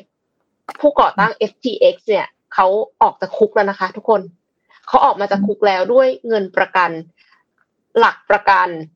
250 ล้านดอลลาร์ค่ะ สูงเป็นประวัติการณ์เลยค่ะSam Bankman-Fried นะคะ ผู้ก่อตั้ง FTX ที่ถูกนำตัวจากบาฮามัส มาขึ้นศาลในสหรัฐอเมริกาเนี่ยได้รับการอนุญาตจากศาลนิวยอร์กให้ประกันตัวแล้ว โดยต้องวางหลักประกันสูงถึง 250 ล้านดอลลาร์สหรัฐ ถือเป็นสถิติใหม่ของการวางหลักประกันคดีก่อนเริ่มไต่สวนค่ะ นอกจากหลักประกันแล้ว SBF เนี่ยยังต้องสวมกำไลอิเล็กทรอนิกส์ถูกกักบริเวณในบ้านของพ่อแม่ของเขาด้วย ซึ่งทั้งพ่อและแม่ของเขาเนี่ยเป็นอดีตอาจารย์ที่มหาวิทยาลัยสแตนฟอร์ดนะคะ ซึ่งเป็นอาจารย์ด้านกฎหมายค่ะ มัน peak ตรงนี้ แล้วได้รับอนุญาตให้เดินทางเฉพาะไปขึ้นศาลแคลิฟอร์เนียและศาลนิวยอร์กเท่านั้น นอกจากนั้นเนี่ยก็คือต้องอยู่บ้านพ่อแม่นะคะ โดยเขาจะต้องมาขึ้นศาลนัดหน้าในวันที่ 3 มกราคมปีหน้าค่ะ ภายใต้ข้อตกลงระหว่างทนายของ SBF กับอัยการ หลักประกันเนี่ยไม่ต้องจ่ายเต็มจำนวน คาดว่าน่าจะประมาณ 10%ซึ่งก็คือเป็นตัวเลขที่ใช้กันตามปกตินะคะ ไม่ใช่ว่าเขาแบบได้รับ อันสิทธิพิเศษอะไร ประกอบไปด้วยมูลค่าบ้านของพ่อแม่ค่ะ ที่นำมาวางคำประกันร่วมกับสินทรัพย์ของผู้อื่นภายนอกอีกสองราย ซึ่งไม่ได้ระบุตัวตนว่าเป็นใครที่มาช่วยจ่ายเงินคำประกันให้ได้ด้วยนะคะ แล้วนอกจากนั้นนะคะ ผู้บริหาร Alameda FTX เนี่ยก็คือมีการรับสารภาพข้อหาช่อโกง แล้วก็คือคดี FTX เนี่ยก็ยังคงเดินหน้าต่อไป เขาก็ยังประกาศอยู่ว่าถ้าใครรู้เบาะแสของคดีก็ให้มาให้ข้อมูลนะคะ ก็โดนกันทั่วหน้าค่ะ แต่ว่าจริงๆ ถ้าถ้าตั้งใจทำอะ มันก็ต้องโดนแหละ เพราะว่าคนอื่นอะ เขาเอาเงินเก็บทั้งชีวิตของตัวเองอะ ไปลงสิ่งนี้ แล้วก็ด้วยความหวังว่าในอนาคตเขาจะอยู่ดีกินดี แต่ว่ายักยอกเงินออกไปด้วย นอกเหนือจากความผิดพลาดที่ไม่ได้เจตนาแล้วอะค่ะ ก็ดำเนินคดีให้ถึงที่สุดค่ะ ก็เป็เป็นการประกันที่เยอะเหมือนกันนะเขาหาเงินได้ไงภายใน คือเวลาประกันตัวมันจะมีระยะเวลา ช่วงที่คุณจะประกันได้ด้วยยอดเงินเท่านี้ หาได้นะแต่ต่ก่อนหน้าเนี้ย ก่อนหน้าเนี้ย ตอนที่เขายังทำ FTX อยู่เขาเป็น the next Warren Buffett นะทำไมเขาจะหาไม่ได้สามหมื่นสองพันล้านเหรียญนะคะ มูลค่าของ FTX เนี่ยเข้าใจว่าไอ้เงินที่หายไปจากนักลงทุนอะบางทีเขาอาจจะเก็บไว้เผื่อประกันตัวเองในอนาคตก็ได้นะ สำรองก็จริง ถ้ามองอีกมุมหนึ่งอาจจะเป็นแผนสำรองก็ได้ อาจจะให้นนไปข่าวก็เป็นไปได้ก็เป็นไปได้ ได้ครับเดี๋ยวนพามาของข้อมูลอันหนึ่งของ InnovestX ครับ ที่น่าสนใจ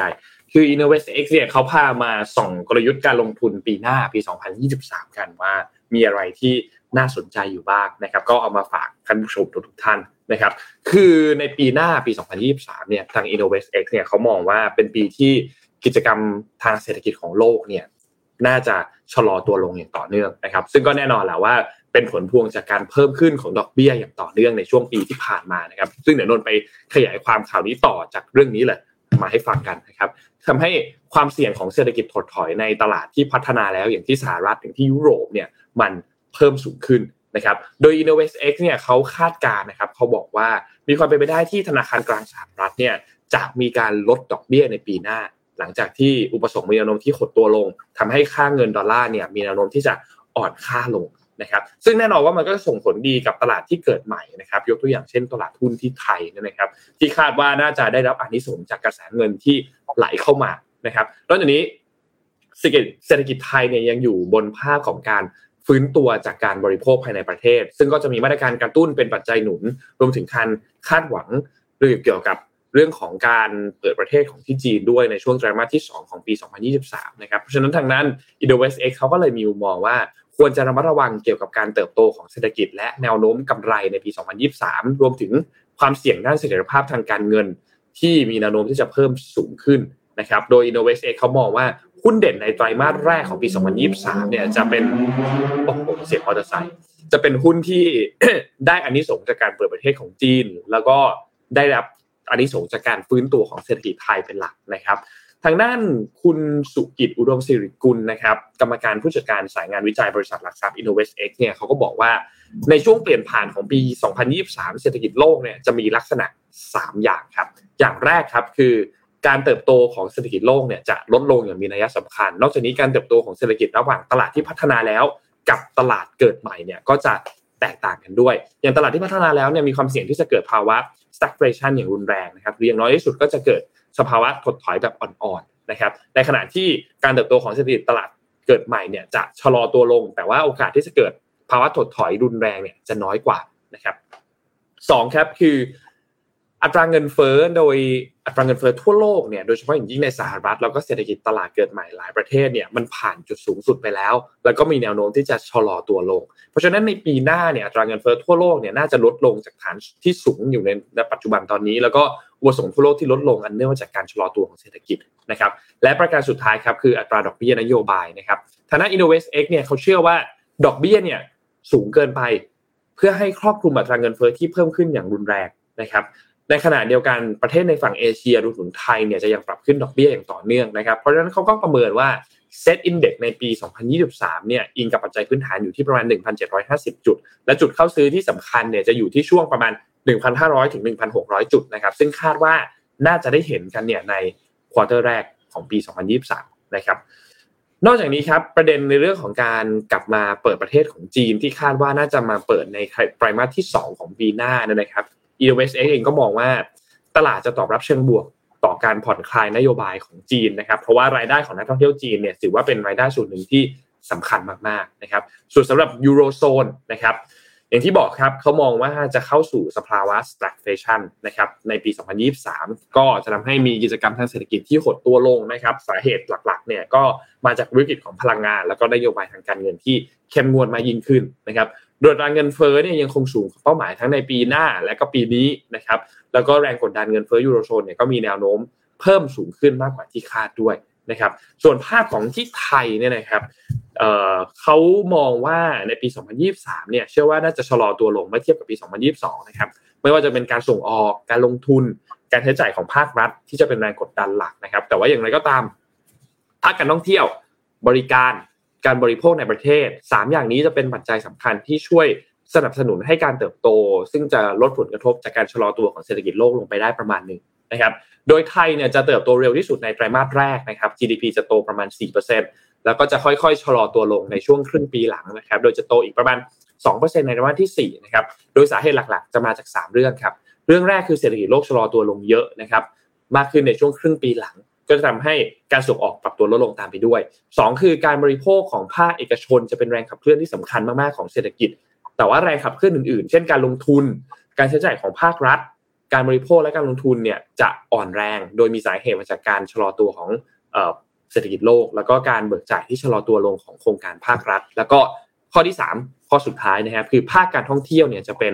แรงขับเคลื่อนที่สำคัญมากๆนะครับทางด้าน Innovate X เนี่ยเขาก็คาดการณ์ว่าน่าจะมีนักท่องเที่ยวชาวต่างชาติเดินทางเข้ามาในไทยเนี่ยประมาณ 21-25 ล้านคนนะครับซึ่งส่วนใหญ่จะเป็นแบบ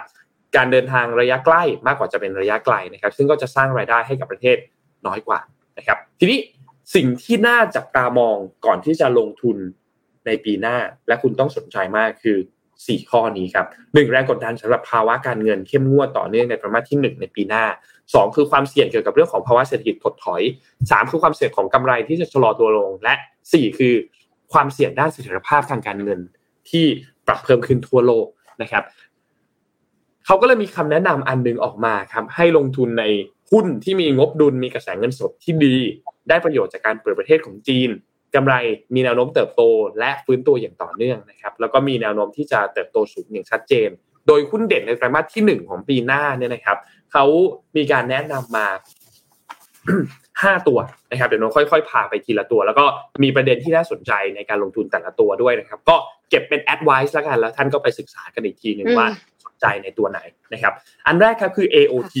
AOT เนี่ยเขาบอกว่าคาดการว่าจะ ได้รับประโยชน์จากการเปิดประเทศของจีนนะครับแล้วก็การกระตุ้นการท่องเที่ยวของรัฐที่จะช่วยหนุนการเติบโตจากตลาดภายในประเทศนะครับก็มีแนวโน้มที่จะมีกำไรแล้วก็จะฟื้นตัวอย่างโดดเด่นในปีหน้านะครับสองคือ BBL นะครับ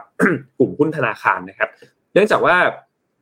เศรษฐกิจไทยเนี่ยในภาพการฟื้นตัวอย่างต่อเนื่องในปี 2022 เนี่ยบริษัทจะได้ประโยชน์จากการขึ้นดอกเบี้ยที่เพิ่มขึ้นซึ่งคาดว่าน่าจะเป็น 1.25 ไปเป็น 2% ในปี 2023 นะครับ ทาง Innovest X เขาก็เลยมองว่าการอ่อนค่าลงของเงินดอลลาร์จะส่งผลกับการที่มีกระแสเงินเนี่ยไหลเข้ามา ซึ่งกลุ่มธนาคารก็จะมีแนวโน้มที่จะได้ประโยชน์จากเรื่องนี้นะครับสามครับคือ BCP ครับ BCP เนี่ยยังมองว่าทาง Innovate X เนี่ยเขามองว่าราคาสินค้าโภคภัณฑ์เนี่ยมีแนวโน้มที่จะปรับตัวเพิ่มขึ้นจากอุปสงค์ที่คาดว่าน่าจะเพิ่มขึ้นจากการเปิดประเทศของจีนนะครับ นอกจากนี้ก็เป็นบริษัทที่มีลักษณะเป็นแบบเชิงรับ มีเงินปันผลที่ดี ซึ่งสามารถช่วยลดความผันผวนของตลาดได้ดีนะครับอันที่4ครับคือ CPO ครับ CPO เนี่ยหุ้นตัวนี้เนี่ย Innovate X เนี่ยเขามองว่าการบริโภคในประเทศเนี่ยจะมีการเติบโตได้อย่างโดดเด่น แล้วก็มีแนวโน้มที่ดีกว่าที่ตลาดคาดการนะครับรวมถึงยังมีมาตรการกระตุ้นเศรษฐกิจของภาครัฐ ที่จะช่วยให้ยอดขายเนี่ยฟื้นตัวอย่างต่อเนื่อง แล้วก็นอกจากนี้คือได้รับประโยชน์ได้รับจากเบเนฟิตจากช่วงเลือกตั้งในปีหน้าด้วยที่จะมีขึ้นเนี่ยนะครับแล้วก็สุดท้ายคือหุ้นมินครับ เป็นบริษัทที่คาดว่าน่าจะได้ประโยชน์จากการเปิดประเทศของจีนนะครับมีต้นทุนนอกจากนี้เนี่ยต้นทุนพลังงานในยุโรปเองก็เริ่มมีการปรับตัวลดลงอย่างต่อเนื่องนะครับธุรกิจอาหารมีแนวโน้มฟื้นตัวนะครับโดยได้รับแรงหนุนจากมาตรการการกระตุ้นเศรษฐกิจของภาครัฐนะครับรวมไปถึงผลการประเมินมูลค่าหุ้นของมินเนี่ยต่ำกว่ากลุ่มเนี่ยราว 15-20%นะครับเพราะฉะนั้นจาก 5 ตัวเนี่ยท่านทุกท่านเช่าที่ท่านลองฟังดูเนี่ยมันจะมีปัจจัยหลักๆเนี่ยสเรื่อง 3 เรื่องนะครับเรื่องการท่องเที่ยวที่น่าจะมาในปีหน้า การเปิดประเทศของจีนนะครับทำให้ภาครัฐเนี่ยมีรายได้จากการท่องเที่ยวเนี่ยมากยิ่งขึ้น ประเทศเราก็มีรายได้จากการท่องเที่ยวมากยิ่งขึ้นนะครับ เพราะฉะนั้นหลักๆเนี่ยก็จะเป็นเรื่องประมาณนี้นะครับ เพราะฉะนั้นนี่ก็เป็นกลยุทธ์ที่ทางด้าน Innovate X เนี่ยเขามีการให้คำแนะนำนะครับ แต่ว่าก่อนที่ทุกคนจะลงทุนกันเนี่ยก็อย่าลืมไปศึกษาข้อมูลกันเพิ่มเติมก่อนด้วยนะครับ ยังไงวันนี้ขอบคุณข้อมูลดีๆจาก Innovate X ครับ ค่ะ ยังไงก็ใช้เงินเย็นนะคะ ในการลงทุน อย่าแบบไปกู้ยืมมาเพื่อที่จะมาลงทุนโดยเฉพาะ เพราะว่ายังไงการลงทุนมีความเสี่ยงค่ะ ผู้ลงทุนควรศึกษาข้อมูลก่อนตัดสินใจลงทุนครับ ใช้เงินใช้เงินเย็นอย่างที่พี่เอ็มบอกไม่ใช่เดินไปธนาคารแลกเงินญี่ปุ่นมาไม่ใช่นะฮะคนละอันนะฮะอันนั้นเงินเย็นโทษทีครับบอกว่ามีมีกุญแจอันเดียวแล้วกลัวว่าจะหายก็เลยต้องไปปั๊มตอนนี้อยู่ปตทแล้วจะให้ทำยังไงต่ออย่างเงี้ยเหรอคะอ่าครับผมนั่นแหละสิฮะยังไงดี ไปปั๊มคนละปั๊มนะครับแน่ โทษทีครับ ไปข่าวต่อไปเลยครับ ไปข่าวเลยฮะไร้สาระกันมากพอละอ้อมมีข่าวถัดไปไหมคะมีค่ะ อ้อมมีไอเดียอันหนึ่งเพราะว่าเมื่อกี้สมมูลถามว่าวันนี้เราจะกินอะไรกันดีเช้านี้นะคะ เราก็เลยจะพาไปกินคุกกี้ค่ะ แต่คุกกี้อันนี้เนี่ย ซ่อน QR code เออทำไมมันถึงต้องซ่อน QR code ต้องยอมรับอ้าก่วอนไม่ใช่ว่าแบบว่าซ่อนคำทำนาย บอกว่าไม่มีฟอร์จูนคุกกี้ ไม่มีคำทำนายว่า วันนี้เราจะดวงดีหรือเปล่ามันไม่มีนะแต่มันเป็นการซ่อน QR code และ QR code นี่คืออะไรนะ คือฉลากสินค้าค่ะ คือต้องบอกก่อนว่าอืมฉลากสินค้าเนี่ยเป็นแหล่งขยะขนาดใหญ่ทั่วโลกเราอาจจะไม่เคยได้ยินนะเพราะอาทิตย์ที่แล้วมาพูดในเรื่องของภาวะโลกร้อนใช่ไหมคะหรือว่าคาร์บอนนะคะคราวนี้เอ่อการที่เรามีฉลากสินค้าค่ะแปะตามผลิตภัณฑ์ของเราในรูปแบบกระดาษ หรือบางทีเป็นแบบสติกเกอร์ หรือบางทีแบบพริ้นออกมานะคะ มันเนี่ยเป็นขยะอันดับต้นๆของโลกเลยนะคะ ซึ่งวิธีการพิมพ์ QR code เนี่ยจะซ่อนไว้ในอาหารนะคะ จะซ่อนไว้ในอาหาร ซึ่งจึงมีความสำคัญต่อการลดขยะ เพราะข้อมูลเนี่ยจะถูกรวบรวมไว้ใน QR code แทน และจะถูกทำลายทันทีที่อาหารเนี่ยเวลาที่เรากินเข้าไปหรือว่าเรากินคุกกี้เข้าไปนั่นเองนะคะ ซึ่งหากวิธีการนี้นำมาใช้อย่างแพร่หลายมากขึ้นเนี่ย ก็จะช่วยลดปัญหาขยะได้มากขึ้นนะคะ คราวนี้โซลูชันเลยก็คือนักวิจัยญี่ปุ่นค่ะ ผลิตคุกกี้ซ่อน QR code โดยใช้เทคนิคการพิมพ์แบบ 3 มิติ เพื่อบ่งบอกข้อมูลเกี่ยวกับอาหาร ลดการใช้ฉลากที่ทำจากกระดาษค่ะเพราะว่าประเทศญี่ปุ่นส่วนใหญ่เขาเป็นงานละเอียดนะเป็นกระดาษเป็นอินสตรัคชั่นในการใช้งานหรือว่ารายละเอียดสินค้าของเขาเยอะมากเลยค่ะเขาก็เลยมองว่าอ่างเอาแบบนี้ละกันเอาข้อมูลต่างๆ ใส่ใน QR code แล้วก็ไปพิมพ์เป็น 3D ในคุกกี้นะคะ โดยการใช้ QR code เนี่ยได้กลายเป็นเรื่องปกติไปแล้ว แถมยังช่วยอำนวยความสะดวกได้ดีด้วย เพราะว่าเพียงแค่สแกน QR code ก็สามารถดาวน์โหลดข้อมูลข่าวสารได้หมดเลยนะคะไม่ว่าจะเป็นการลงทะเบียนเข้างาน หรือแม้แต่กระทั่งการทำธุรกรรมทางธนาคารก็สามารถทำได้ง่ายๆแล้วเรียกว่ามีการนำ QR code มาใช้แทบทุกวงการ และล่าสุดค่ะกับวงการอาหารนะคะ ด้วยการพิมพ์ QR code แบบ 3 มิติ ฝังไว้ในคุกกี้เพื่อให้ข้อมูลโภชนาการทางด้านอาหารนั่นเอง นักวิจัยเนี่ยจากมหาลัย โอซาก้าประเทศญี่ปุ่นนะคะได้พัฒนาเทคโนโลยีที่ที่ชื่อว่า Inter Interic นะคะ Interic เนี่ยคำนี้ย่อมาจาก Interior QR ซึ่งเป็นการพิมพ์แบบ 3 มิติเพื่อฝัง QR code ไว้ภายใต้คุกกี้ โดยไม่เปลี่ยนรูปร่างภายนอกของอาหาร และจะไม่ส่งผลต่อรสชาติของอาหารด้วยสำคัญคือ ต้องรสชาติเดิม และและขนาดของคุกกี้ก็ยังคงต้องเป็นคุกกี้เหมือนเดิมนะคะ คุกกี้สามมิติหากมองจากภายนอกจะไม่ต่างจากคุกกี้ทั่วไปเลยค่ะ แต่ภายในคุกกี้เนี่ยจะซ่อน QR code ที่พิมพ์แบบ 3 มิติเอาไว้ทำให้เกิดช่องว่างบางส่วนตามรูปแบบของ QR code ซึ่งไม่สามารถมองเห็นด้วยแสงปกติ แต่ถ้าหากใช้ไฟส่องจากด้านหลังอย่างที่เราดูวิดีโอนี้นะคะ ก็ด้านหลังของคุกกี้เนี่ยก็จะสามารถเห็นเป็นรูปร่าง และสามารถใช้อุปกรณ์สมาร์ทโฟนสแกน QR code ได้นะเพื่อดูข้อมูลของอาหารได้ทั้งหมด เช่น ส่วนผสมวันที่ผลิตวันหมดอายุเหมือนฉลากทั่วไปเลยค่ะ โดยคุกกี้สามมิตินี้นะคะ ถ้าเรากินเข้าไปแล้วเนี่ยทำให้ข้อมูลนั้นหายไปทันที โดยไม่ต้องหาวิธีทำลายทิ้งให้เปลืองพลังงานเหมือนฉลากข้อมูลที่เป็นกระดาษค่ะ การพิมพ์อาหารแบบสามมิตินี้นะ ถือเป็นตัวอย่างที่ดีในการเปลี่ยนแปลงทางด้านดิจิทัลหรือว่าวงการอาหารเพื่อมอบประสบการณ์ การรับประทานอาหารแปลกใหม่นะคะซึ่งนักวิจัยชี้ว่าจะเป็นสิ่งที่ตื่นเต้นในอุตสาหกรรมอาหารในอนาคตเลยอ่าทำลายหลักฐานได้ มันปลอดภัยใช่ไหมคะ มันกินได้ มันปลอดภัยใช่ไหมคะ อันดับแรกคือหมายถึงว่าสิ่งที่เรากินเข้าไปเนี่ย มันจะไปสะสมในร่างกายหรือเปล่าหรือว่าเอ่อ QR code ที่ว่าเนี่ย สิ่งที่เอามาใช้ปริ้นมันเป็นแบบช็อกโกแลตสิ่งที่อ๋อมันคือคือมันกินได้เพราะว่าเขาใช้วิธีปริ้นสิ่งที่เรากินปกติ แต่ว่าให้มันมีช่องว่าง พอมีช่องว่างก็เลยทำให้ เป็นลาย QR code ขึ้นมาได้ โดยที่ไม่ได้จำเป็นจะต้องใช้หมึกอะไร เพื่อที่จะให้มันเป็นสีดำเป็น QR อย่างนั้นใช่ไหมคะใช่เขาเขามองว่าหลักๆ ก็คือป้องกันลดโลกร้อน แล้วก็ QR เนี่ย เวลาสแกนข้อมูลมันก็จะครบเพราะปกติญี่ปุ่นเวลาจะบอก instruction อาหารมันจะเป็นปืดเนี่ยมันจะใช้พื้นที่เยอะ QR ก็เลยง่าย แต่คราวนี้เขาก็เลยมองโซลูชันว่า และถ้าจะใช้ QR แบบไหนที่มันจะลดภาวะโลกร้อนได้ ก็คงเป็นอาหารนี่แหละ วิธีการก็คือทำเป็น 3D ปั๊มเข้าไปอะเหมือนทำเป็น 3D ลึกเข้าไป โดยที่ไม่ต้องเอาปั๊มเป็นสีๆใส่ไปในคุกกี้อีกทีหนึ่งแล้วก็คิดว่าเขาน่าจะคิดมาระดับแล้วว่า ระหว่าง ระหว่างอาหารอะไรที่มันสามารถกินได้แล้วปริ้น QR ได้ เพราะว่าคุกกี้มันคือมีความแข็งแรงระดับหนึ่งนะมีความหนาแน่นของมวลอาหารใช่ไหมคะถ้าเราลองเอาไปใส่กล้วย ไม่น่าจะได้ ใส่ในแอปเปิลไม่น่าจะได้ ใส่ในช็อกโกแลตบาร์น่าจะละลาย คุกกี้อย่างน้อยเวลาเจออากาศร้อนๆก็คงไม่ละลายหรอกมั้งเออ มันยังแข็งอยู่ไงก็ก็คงคิดว่าจะเป็นอีก solution หนึ่งที่ญี่ปุ่นเขาสุดยอดค่ะ ญี่ปุ่นเขามีก็ได้สุดยอดเนาะเหมาะเหมาะใช้กับสายลับจริงๆช่างคิดช่างคิดกินเข้าไปเสร็จเราก็ทำลายหลักฐาน หมดเลย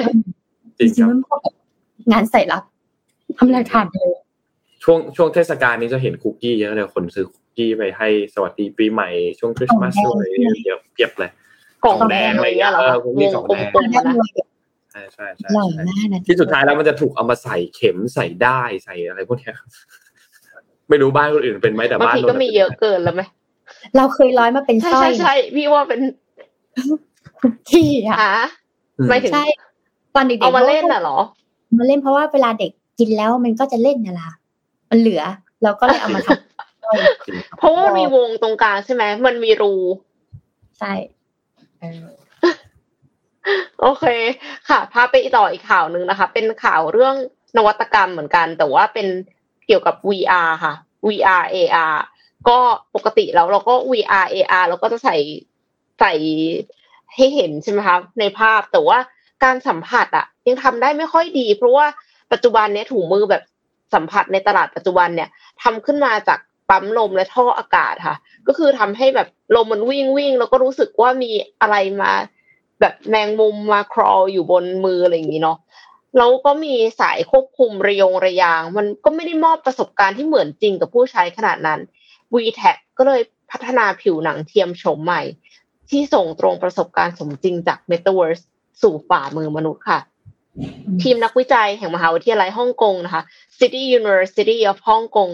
ได้เปิดตัว VTech เป็นผิวหนังจำลองที่ทั้งบางเบา แล้วก็สัมผัสเหมือนจริงนะคะ กับผู้ที่ใช้เทคโนโลยี VR และ AR เพื่อตอบสนองความต้องการทางเทคโนโลยีใหม่ๆ โดยระบบผิวหนังจำลอง VTech เนี่ยทำขึ้นมาจากแผ่นไฮโดรเจลที่ไม่ระคายเคืองผิวหนัง สามารถใช้งานด้วยการแปะติดอยู่บนฝ่ามือของผู้ใช้ แล้วก็ส่งข้อมูลการสัมผัส ของแต่ละบุคคลไปยังโลกเสมือนค่ะ VTAC เนี่ยมีความบางนุ่ม ไม่ทำให้ผิวหนังรู้สึกระคายเคือง เพิ่มประสบการณ์การใช้งานที่ดียิ่งขึ้นนะคะ ประกอบด้วยส่วนประกอบหลักก็คือ ตัวกระตุ้นค่ะ actuator แบบยืดหดได้ ซึ่งทำหน้าที่เป็นแผงควบคุม ติดอยู่บริเวณข้อมือค่ะ และสองก็คือแผ่นแปะฝ่ามืออิเล็กโทรดไฮโดรเจลที่เป็นชิ้นส่วนสัมผัสกับผิวหนัง อุปกรณ์ทั้งหมดเนี่ยมีน้ำหนักเพียง 10 19.2 กรัม เท่านั้นเอง แล้วก็เล็กเพียง 5 คูณ 5 เซนติเมตร คูณ 2.1 มิลลิเมตรนะคะ นอกจากนี้ยังมีระบบสัญญาณบลูทูธใช้พลังงานต่ำและแบตเตอรี่ลิเธียมไอออนขนาดเล็กแบบชาร์จซ้ำได้ แผ่นแปะฝ่ามือ VTech เนี่ยหนาเพียง 220 ไมครอนถึง 1มิลลิเมตรเท่านั้นค่ะ บางมาก ๆ เลย เหมือนแบบเป็นผิวหนังอีกชั้นหนึ่งของเรา รองศาสตราจารย์ ดรหยูสิงห์งอเนี่ย ซึ่งเป็นรองศาสตราจารย์ที่ทำการวิจัยเนี่ยค่ะ คืออยู่ภาควิชาวิศวกรรม ชีวการแพทย์เนี่ยเขาบอกว่านอกเหนือจากการมองเห็นและการได้ยินแล้ว การสัมผัสที่รู้สึกได้จะช่วยให้การใช้งานเทคโนโลยี AR VR ในโลกเสมือนเนี่ยมีความมีประสิทธิภาพมากขึ้น ซึ่งพัฒนาการสัมผัสแบบไร้สายที่บางเบา นุ่มนิ่ม แล้วก็เป็นมิตรต่อผิวหนังค่ะ สามารถเคลื่อนไหวได้อย่างอิสระเมื่อติดอุปกรณ์กับผิวหนังอีกชั้นหนึ่ง ผิวหนังเทียม VTAC เนี่ยยังสามารถใช้ในโลกเสมือนจริงกับอุปกรณ์ในงานที่มีความเสี่ยงอันตราย คือ ไม่ใช่เฉพาะเล่นเกมอย่างเดียว แต่เหมือนกับว่าเวลาที่ดูว่าสมมติว่าก๊าซรั่วหรือเปล่า มีน้ำมันไหมมันมีความร้อนหรือเปล่าอะไรเงี้ยค่ะ ก็คือสามารถส่งสัญญาณที่ฝ่ามือได้เขาบอกว่ามีจุดรับอะ สามสิบสองจุด แต่ว่าปัญหาตอนนี้คือแต่ละคนที่ใส่เข้าไปค่ะ ให้ความรู้สึกไม่เหมือนกัน แล้วแต่อาชีพที่ตัวเองทำด้วยนะแปลกไหมคือเหมือนกับว่าถ้าเป็นพนักงานออฟฟิศอาจจะรู้สึกอย่างหนึ่งแต่ถ้าสมมติว่าเป็นวิศวกรที่อยู่โรงแยกก๊าซอาจจะรู้สึกอีกแบบหนึ่งถ้าเป็นวิศวกรที่อยู่ในโรงประกอบรถยนต์อาจจะรู้สึกอีกแบบหนึ่งคือเหมือนกับว่าด้วยความประสบการณ์ที่ตัวเองคุ้นเคยมันไม่เหมือนกันนะคะ แต่ว่าถ้าเอามาใช้ในคอนเท็กซ์ที่มาสอนคน ในการใช้ safety procedure ในโรงงานว่าทำยังไงให้ปลอดภัยอย่างเงี้ย ทุกคนก็น่าจะอาชีพเดียวกันเนาะเพราะฉะนั้นก็น่าจะทำการเหมือน จะบอกว่าวิจัยก็ไม่เชิงอะเป็นแบบ user experience testing ก่อน ว่า user รู้สึกยังไงเวลาปล่อยสัญญาณแบบนี้ แล้วก็ทำให้มันเหมาะสมต่อวิชาชีพนั้นๆได้อะค่ะแล้วก็อาจจะเอาไปใช้ในแขนกลแบบบลูทูธในการกู้ระเบิด แล้วก็มีความสามารถในการปรับระดับสัมผัสหนักเบา ทำให้ผู้ใช้รู้สึกเหมือนสัมผัสกับวัตถุจริงนะคะ แล้วก็ใช้ในเกมที่ต้องการการสมจริง การฝึกซ้อมกีฬา การฝึกอบรมทางเทคนิค แล้วก็การมีปฏิสัมพันธ์ต่างๆ แม้แต่หุ่นยนต์ควบคุมระยะไกลได้อีกด้วยค่ะ คือมีโอกาสที่จะเอาไปใช้ในหลายอุตสาหกรรมมากๆเลย อันนี้ก็เป็นจุดเริ่มต้นที่น่าทึ่งค่ะ เพราะว่าไม่ต้องต่อสายระยงระยาง แปะลงไปแล้วก็มีสัมผัสนุ่มนิ่มแล้วก็บางด้วย เพราะฉะนั้นก็คือสามารถขยับได้อย่างอิสระช่วยเพิ่มประสบการณ์การใช้ VR และ AI อย่างมากเลยค่ะ ไม่เถอะทะเนาะจริง ๆ แล้วงานงานเหล่านี้มันเป็นถ้างานหุ่นยนต์หรืองานอินโนเวชันอะที่จะใช้ได้ดีที่สุดก็คืองานที่มนุษย์มีความเสี่ยง เช่นอย่างพี่เอ็มเนาะที่ไม่พี่เอ็มให้ไอเดียมาคือกู้ระเบิดอะไร งานที่มีความเสี่ยงที่มนุษย์เราถ้าทำไปแล้วมันจะเสี่ยงมากอะ เอ่ออินโนเวชันหรือว่าพวกเทคโนโลยีพวกนี้ค่ะมันจะมาแก้เรื่องนี้แหละ เออ เออ ก็ก็เป็นเป็นอีกอันที่น่าสนใจนะ มันดูบางมากเลยบางกว่า บางเหมือนแบบถุงมือแพทย์ บางบาง อืมเพราะไม่ไม่บางขนาดนะอาจจะหนึ่งมิลลิเมตรก็ก็จะหนาขึ้นกว่านั้นนิดนึง อ่าบางเป็นบาง อาจจะเป็นแบบว่าเหมือนถุงมือไหมพรม อะ เวลาที่เราหนาวหนาวใส่ถุงมือไหมพรม อ่าเยังยังฟิลดีอยู่ก็ยังได้อยู่ แต่ถ้าแบบหนามากสามสิบองศาก็คงไม่ไหว อะไปเลยครับพี่นนท์ครับเดี๋ยวนนพามาปิดท้ายข่าวที่จีนนิดนึงนะครับ ที่จีนเมื่อวานนี้วันที่ 25 เนี่ยอยู่ดีๆ ทางด้าน NHC หรือว่า National Health Commission เนี่ยนะครับคณะกรรมการสุขภาพแห่งชาติของจีนเนี่ยอยู่ดีๆก็หยุดการเผยแพร่ข้อมูลตัวเลขผู้ติดเชื้อประจำวันครับ ไม่เผยแพร่ตัวเลขผู้ติดเชื้อโควิดประจำวัน ไม่ได้ประกาศก่อนเลย ไม่ไม่ประกาศก่อนคือซึ่งซึ่งคนก็ก็ก็สร้างความสงสัยคือจริงๆแล้วต้องบอกว่าความน่าเชื่อถือตอนนี้ที่จีนในประเด็นอันนี้นะคนก็ตั้งข้อสงสัยกันอยู่แล้วนะครับหลังจากที่สถานการณ์การระบาดเนี่ยรุนแรงมากยิ่งขึ้น เพราะว่าเขามีการผ่อนคลายตัวนโยบายมาตรการต่างๆ การป้องกันที่เข้มงวดต่างๆใช่ไหมครับทางด้านแถลงการที่ระบุออกมาเนี่ยเขาบอกว่าข้อมูลที่เกี่ยวข้องกับโควิดจะที่โควิดจะมีการเผยแพร่โดยศูนย์โดยศูนย์ควบคุมและป้องกันโรคระบาด ของจีน เพื่อใช้เป็นข้อมูลสำหรับอ้างอิงและงานวิจัย แต่ว่าไม่ได้มีการระบุข้อมูลเกี่ยวกับการเปลี่ยนแปลงการรายงานข้อมูลการติดเชื้อ แล้วก็ไม่ได้ระบุว่าจะมีการรายงานความถี่ของข้อมูลเนี่ยเป็นยังไงนะครับ ซึ่งต้องบอกว่าอยู่ดีๆเขาก็หยุดรายงานไปแบบนี้เนี่ยทั้งยอดผู้ติดเชื้อโควิดรายวัน ยอดรวมของผู้เสียชีวิตนะครับ ซึ่งคนก็ กังวลเกี่ยวกับเรื่องของความการขาดแคลนข้อมูลต่าง ๆ ของทางการจีนตอนนี้ภายหลังจากที่มีการผ่อนคลายมาตรการนะครับ คือต้องบอกว่าในช่วงที่ผ่านมาเนี่ยผู้ติดเชื้อในช่วงที่ผ่านมาพุ่งสูงมาก แต่ว่า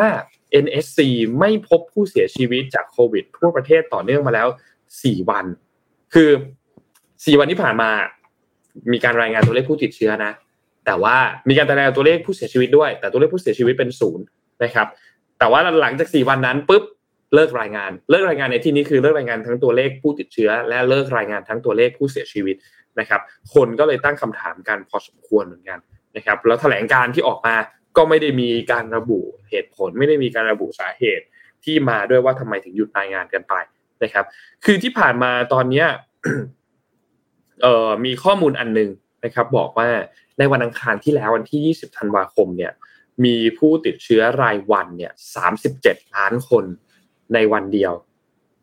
อันนี้มีรายงานอันนึงออกมาจากหน่วยงานสาธารณสุข แต่ว่า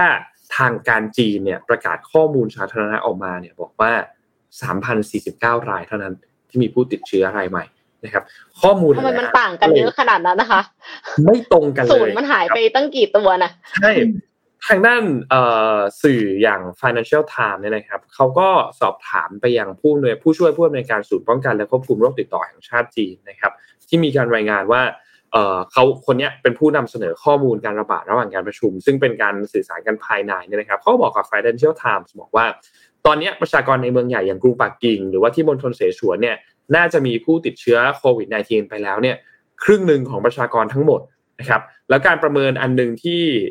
เขาบอกว่าสอดคล้องกับรายงานสื่อท้องถิ่นในจีนเนี่ยนะครับเขาบอกว่ามีการเปิดเผยจากเจ้าหน้าที่ท้องถิ่นระบุว่าตอนนี้อัตราการติดเชื้อ เฉพาะในเมืองแค่ที่เมืองชิงเต่าเนี่ยนะครับ อยู่ที่ประมาณ 4 9 0 0 0 0ถึง5 3 0 0 0 0 รายต่อวันนะครับ ซึ่งทางด้าน WHO เขาก็เลยกังวลครับ ออกมาแถลงอันหนึ่งออกมาพูดถึงเกี่ยวกับความโปร่งใสในการเปิดเผยข้อมูลกับสถานการณ์โควิด -19 ของจีน WHO บอกว่าข้อมูลที่เขาได้รับจากทางการจีนเนี่ย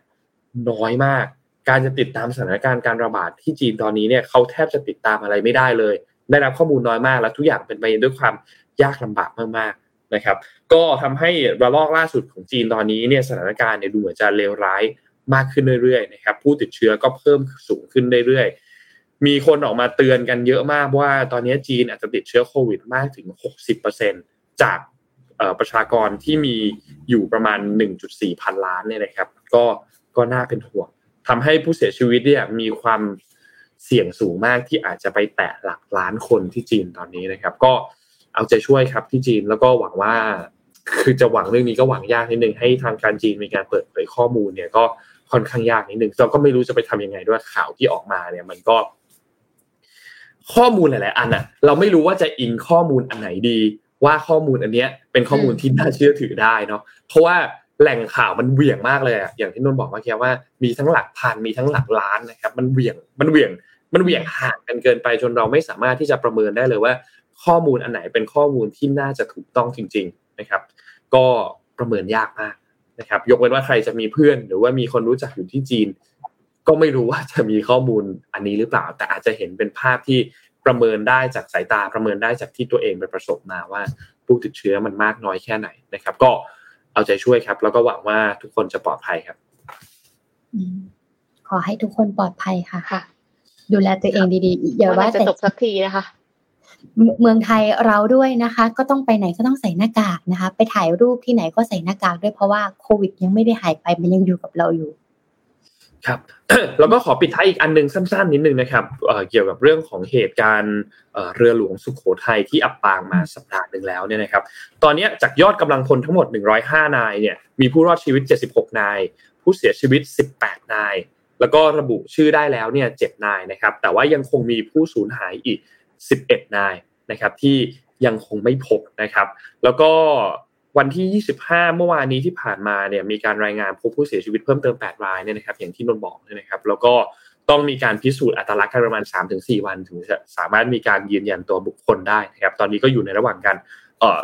ทำงานกันทั้งสอง คือถ้าตอนนี้นนคาดว่าน่าจะมีประมาณ 3-4 ทีมที่ทำงานไปพร้อม ๆ กันนะครับ คือทีมที่ออกไปค้นหา ทีมที่มีการรอการพิสูจน์ตรวจตรวจสอบทางด้านของผู้เสียชีวิต ทีมที่ตรวจสอบสาเหตุของการอับปางของเรือนะครับ แล้วก็รวมถึงจะมีทีมอื่นๆอีกพอสมควรนะครับ ที่กำลังทำงานอยู่ตอนนี้ก็ก็เอาใจช่วยนะครับ แล้วก็หวังว่าจะเจอผู้ที่สูญหายทั้งหมดนะครับณปัจจุบันตอนนี้ที่ยังเหลืออีก 11 นายเนี่ยนะครับ ก็อันนี้เป็นข้อมูลที่อัปเดตเมื่อเย็นช่วงเย็นเมื่อวานนี้นะครับ ตอนประมาณ5โมงเย็นเมื่อวานนี้นะครับ ก็ยังไงทุกท่านก็รอติดตามข่าวกันอีกทีหนึ่งนะครับ ประมาณนี้ครับ น่าจะครบถ้วนค่ะ น่าจะครบถ้วนครับ วันนี้น่าจะครบถ้วนแล้วครับ วันนี้ขอบคุณทางด้าน SCB นะครับ ผู้สนับสนุนแสนใจดีของเรานะครับ ขอบคุณ SCB มากๆนะครับ และแน่นอนครับ ขอบคุณท่านผู้ฟังทุกๆท่านด้วยนะครับ ที่ติดตาม Vision Daily Report นะครับยังไงขอบคุณทุกคนมากๆนะครับ แล้วก็พบกันใหม่อีกครั้งหนึ่งในวันพรุ่งนี้วันอังคารนะครับ เมื่อกี้เหมือนช่วงต้นๆไลฟ์มีคนถามมาว่า พวกเราหยุดกันวันไหนบ้างนะครับ สัปดาห์นี้เราหยุดวันศุกร์ นะครับ วันศุกร์เราจะหยุดกันหนึ่งวันนะครับ ก็วันเดียวค่ะกันปีใหม่นะครับอะเดี๋ยวยังไงเจอกันวันอังคารพุธพฤหัสนะครับ วันนี้เราสามคนลาไปก่อนครับ สวัสดีครับ สวัสดีค่ะ สวัสดีค่ะ Mission Daily Report start your day with news you need to know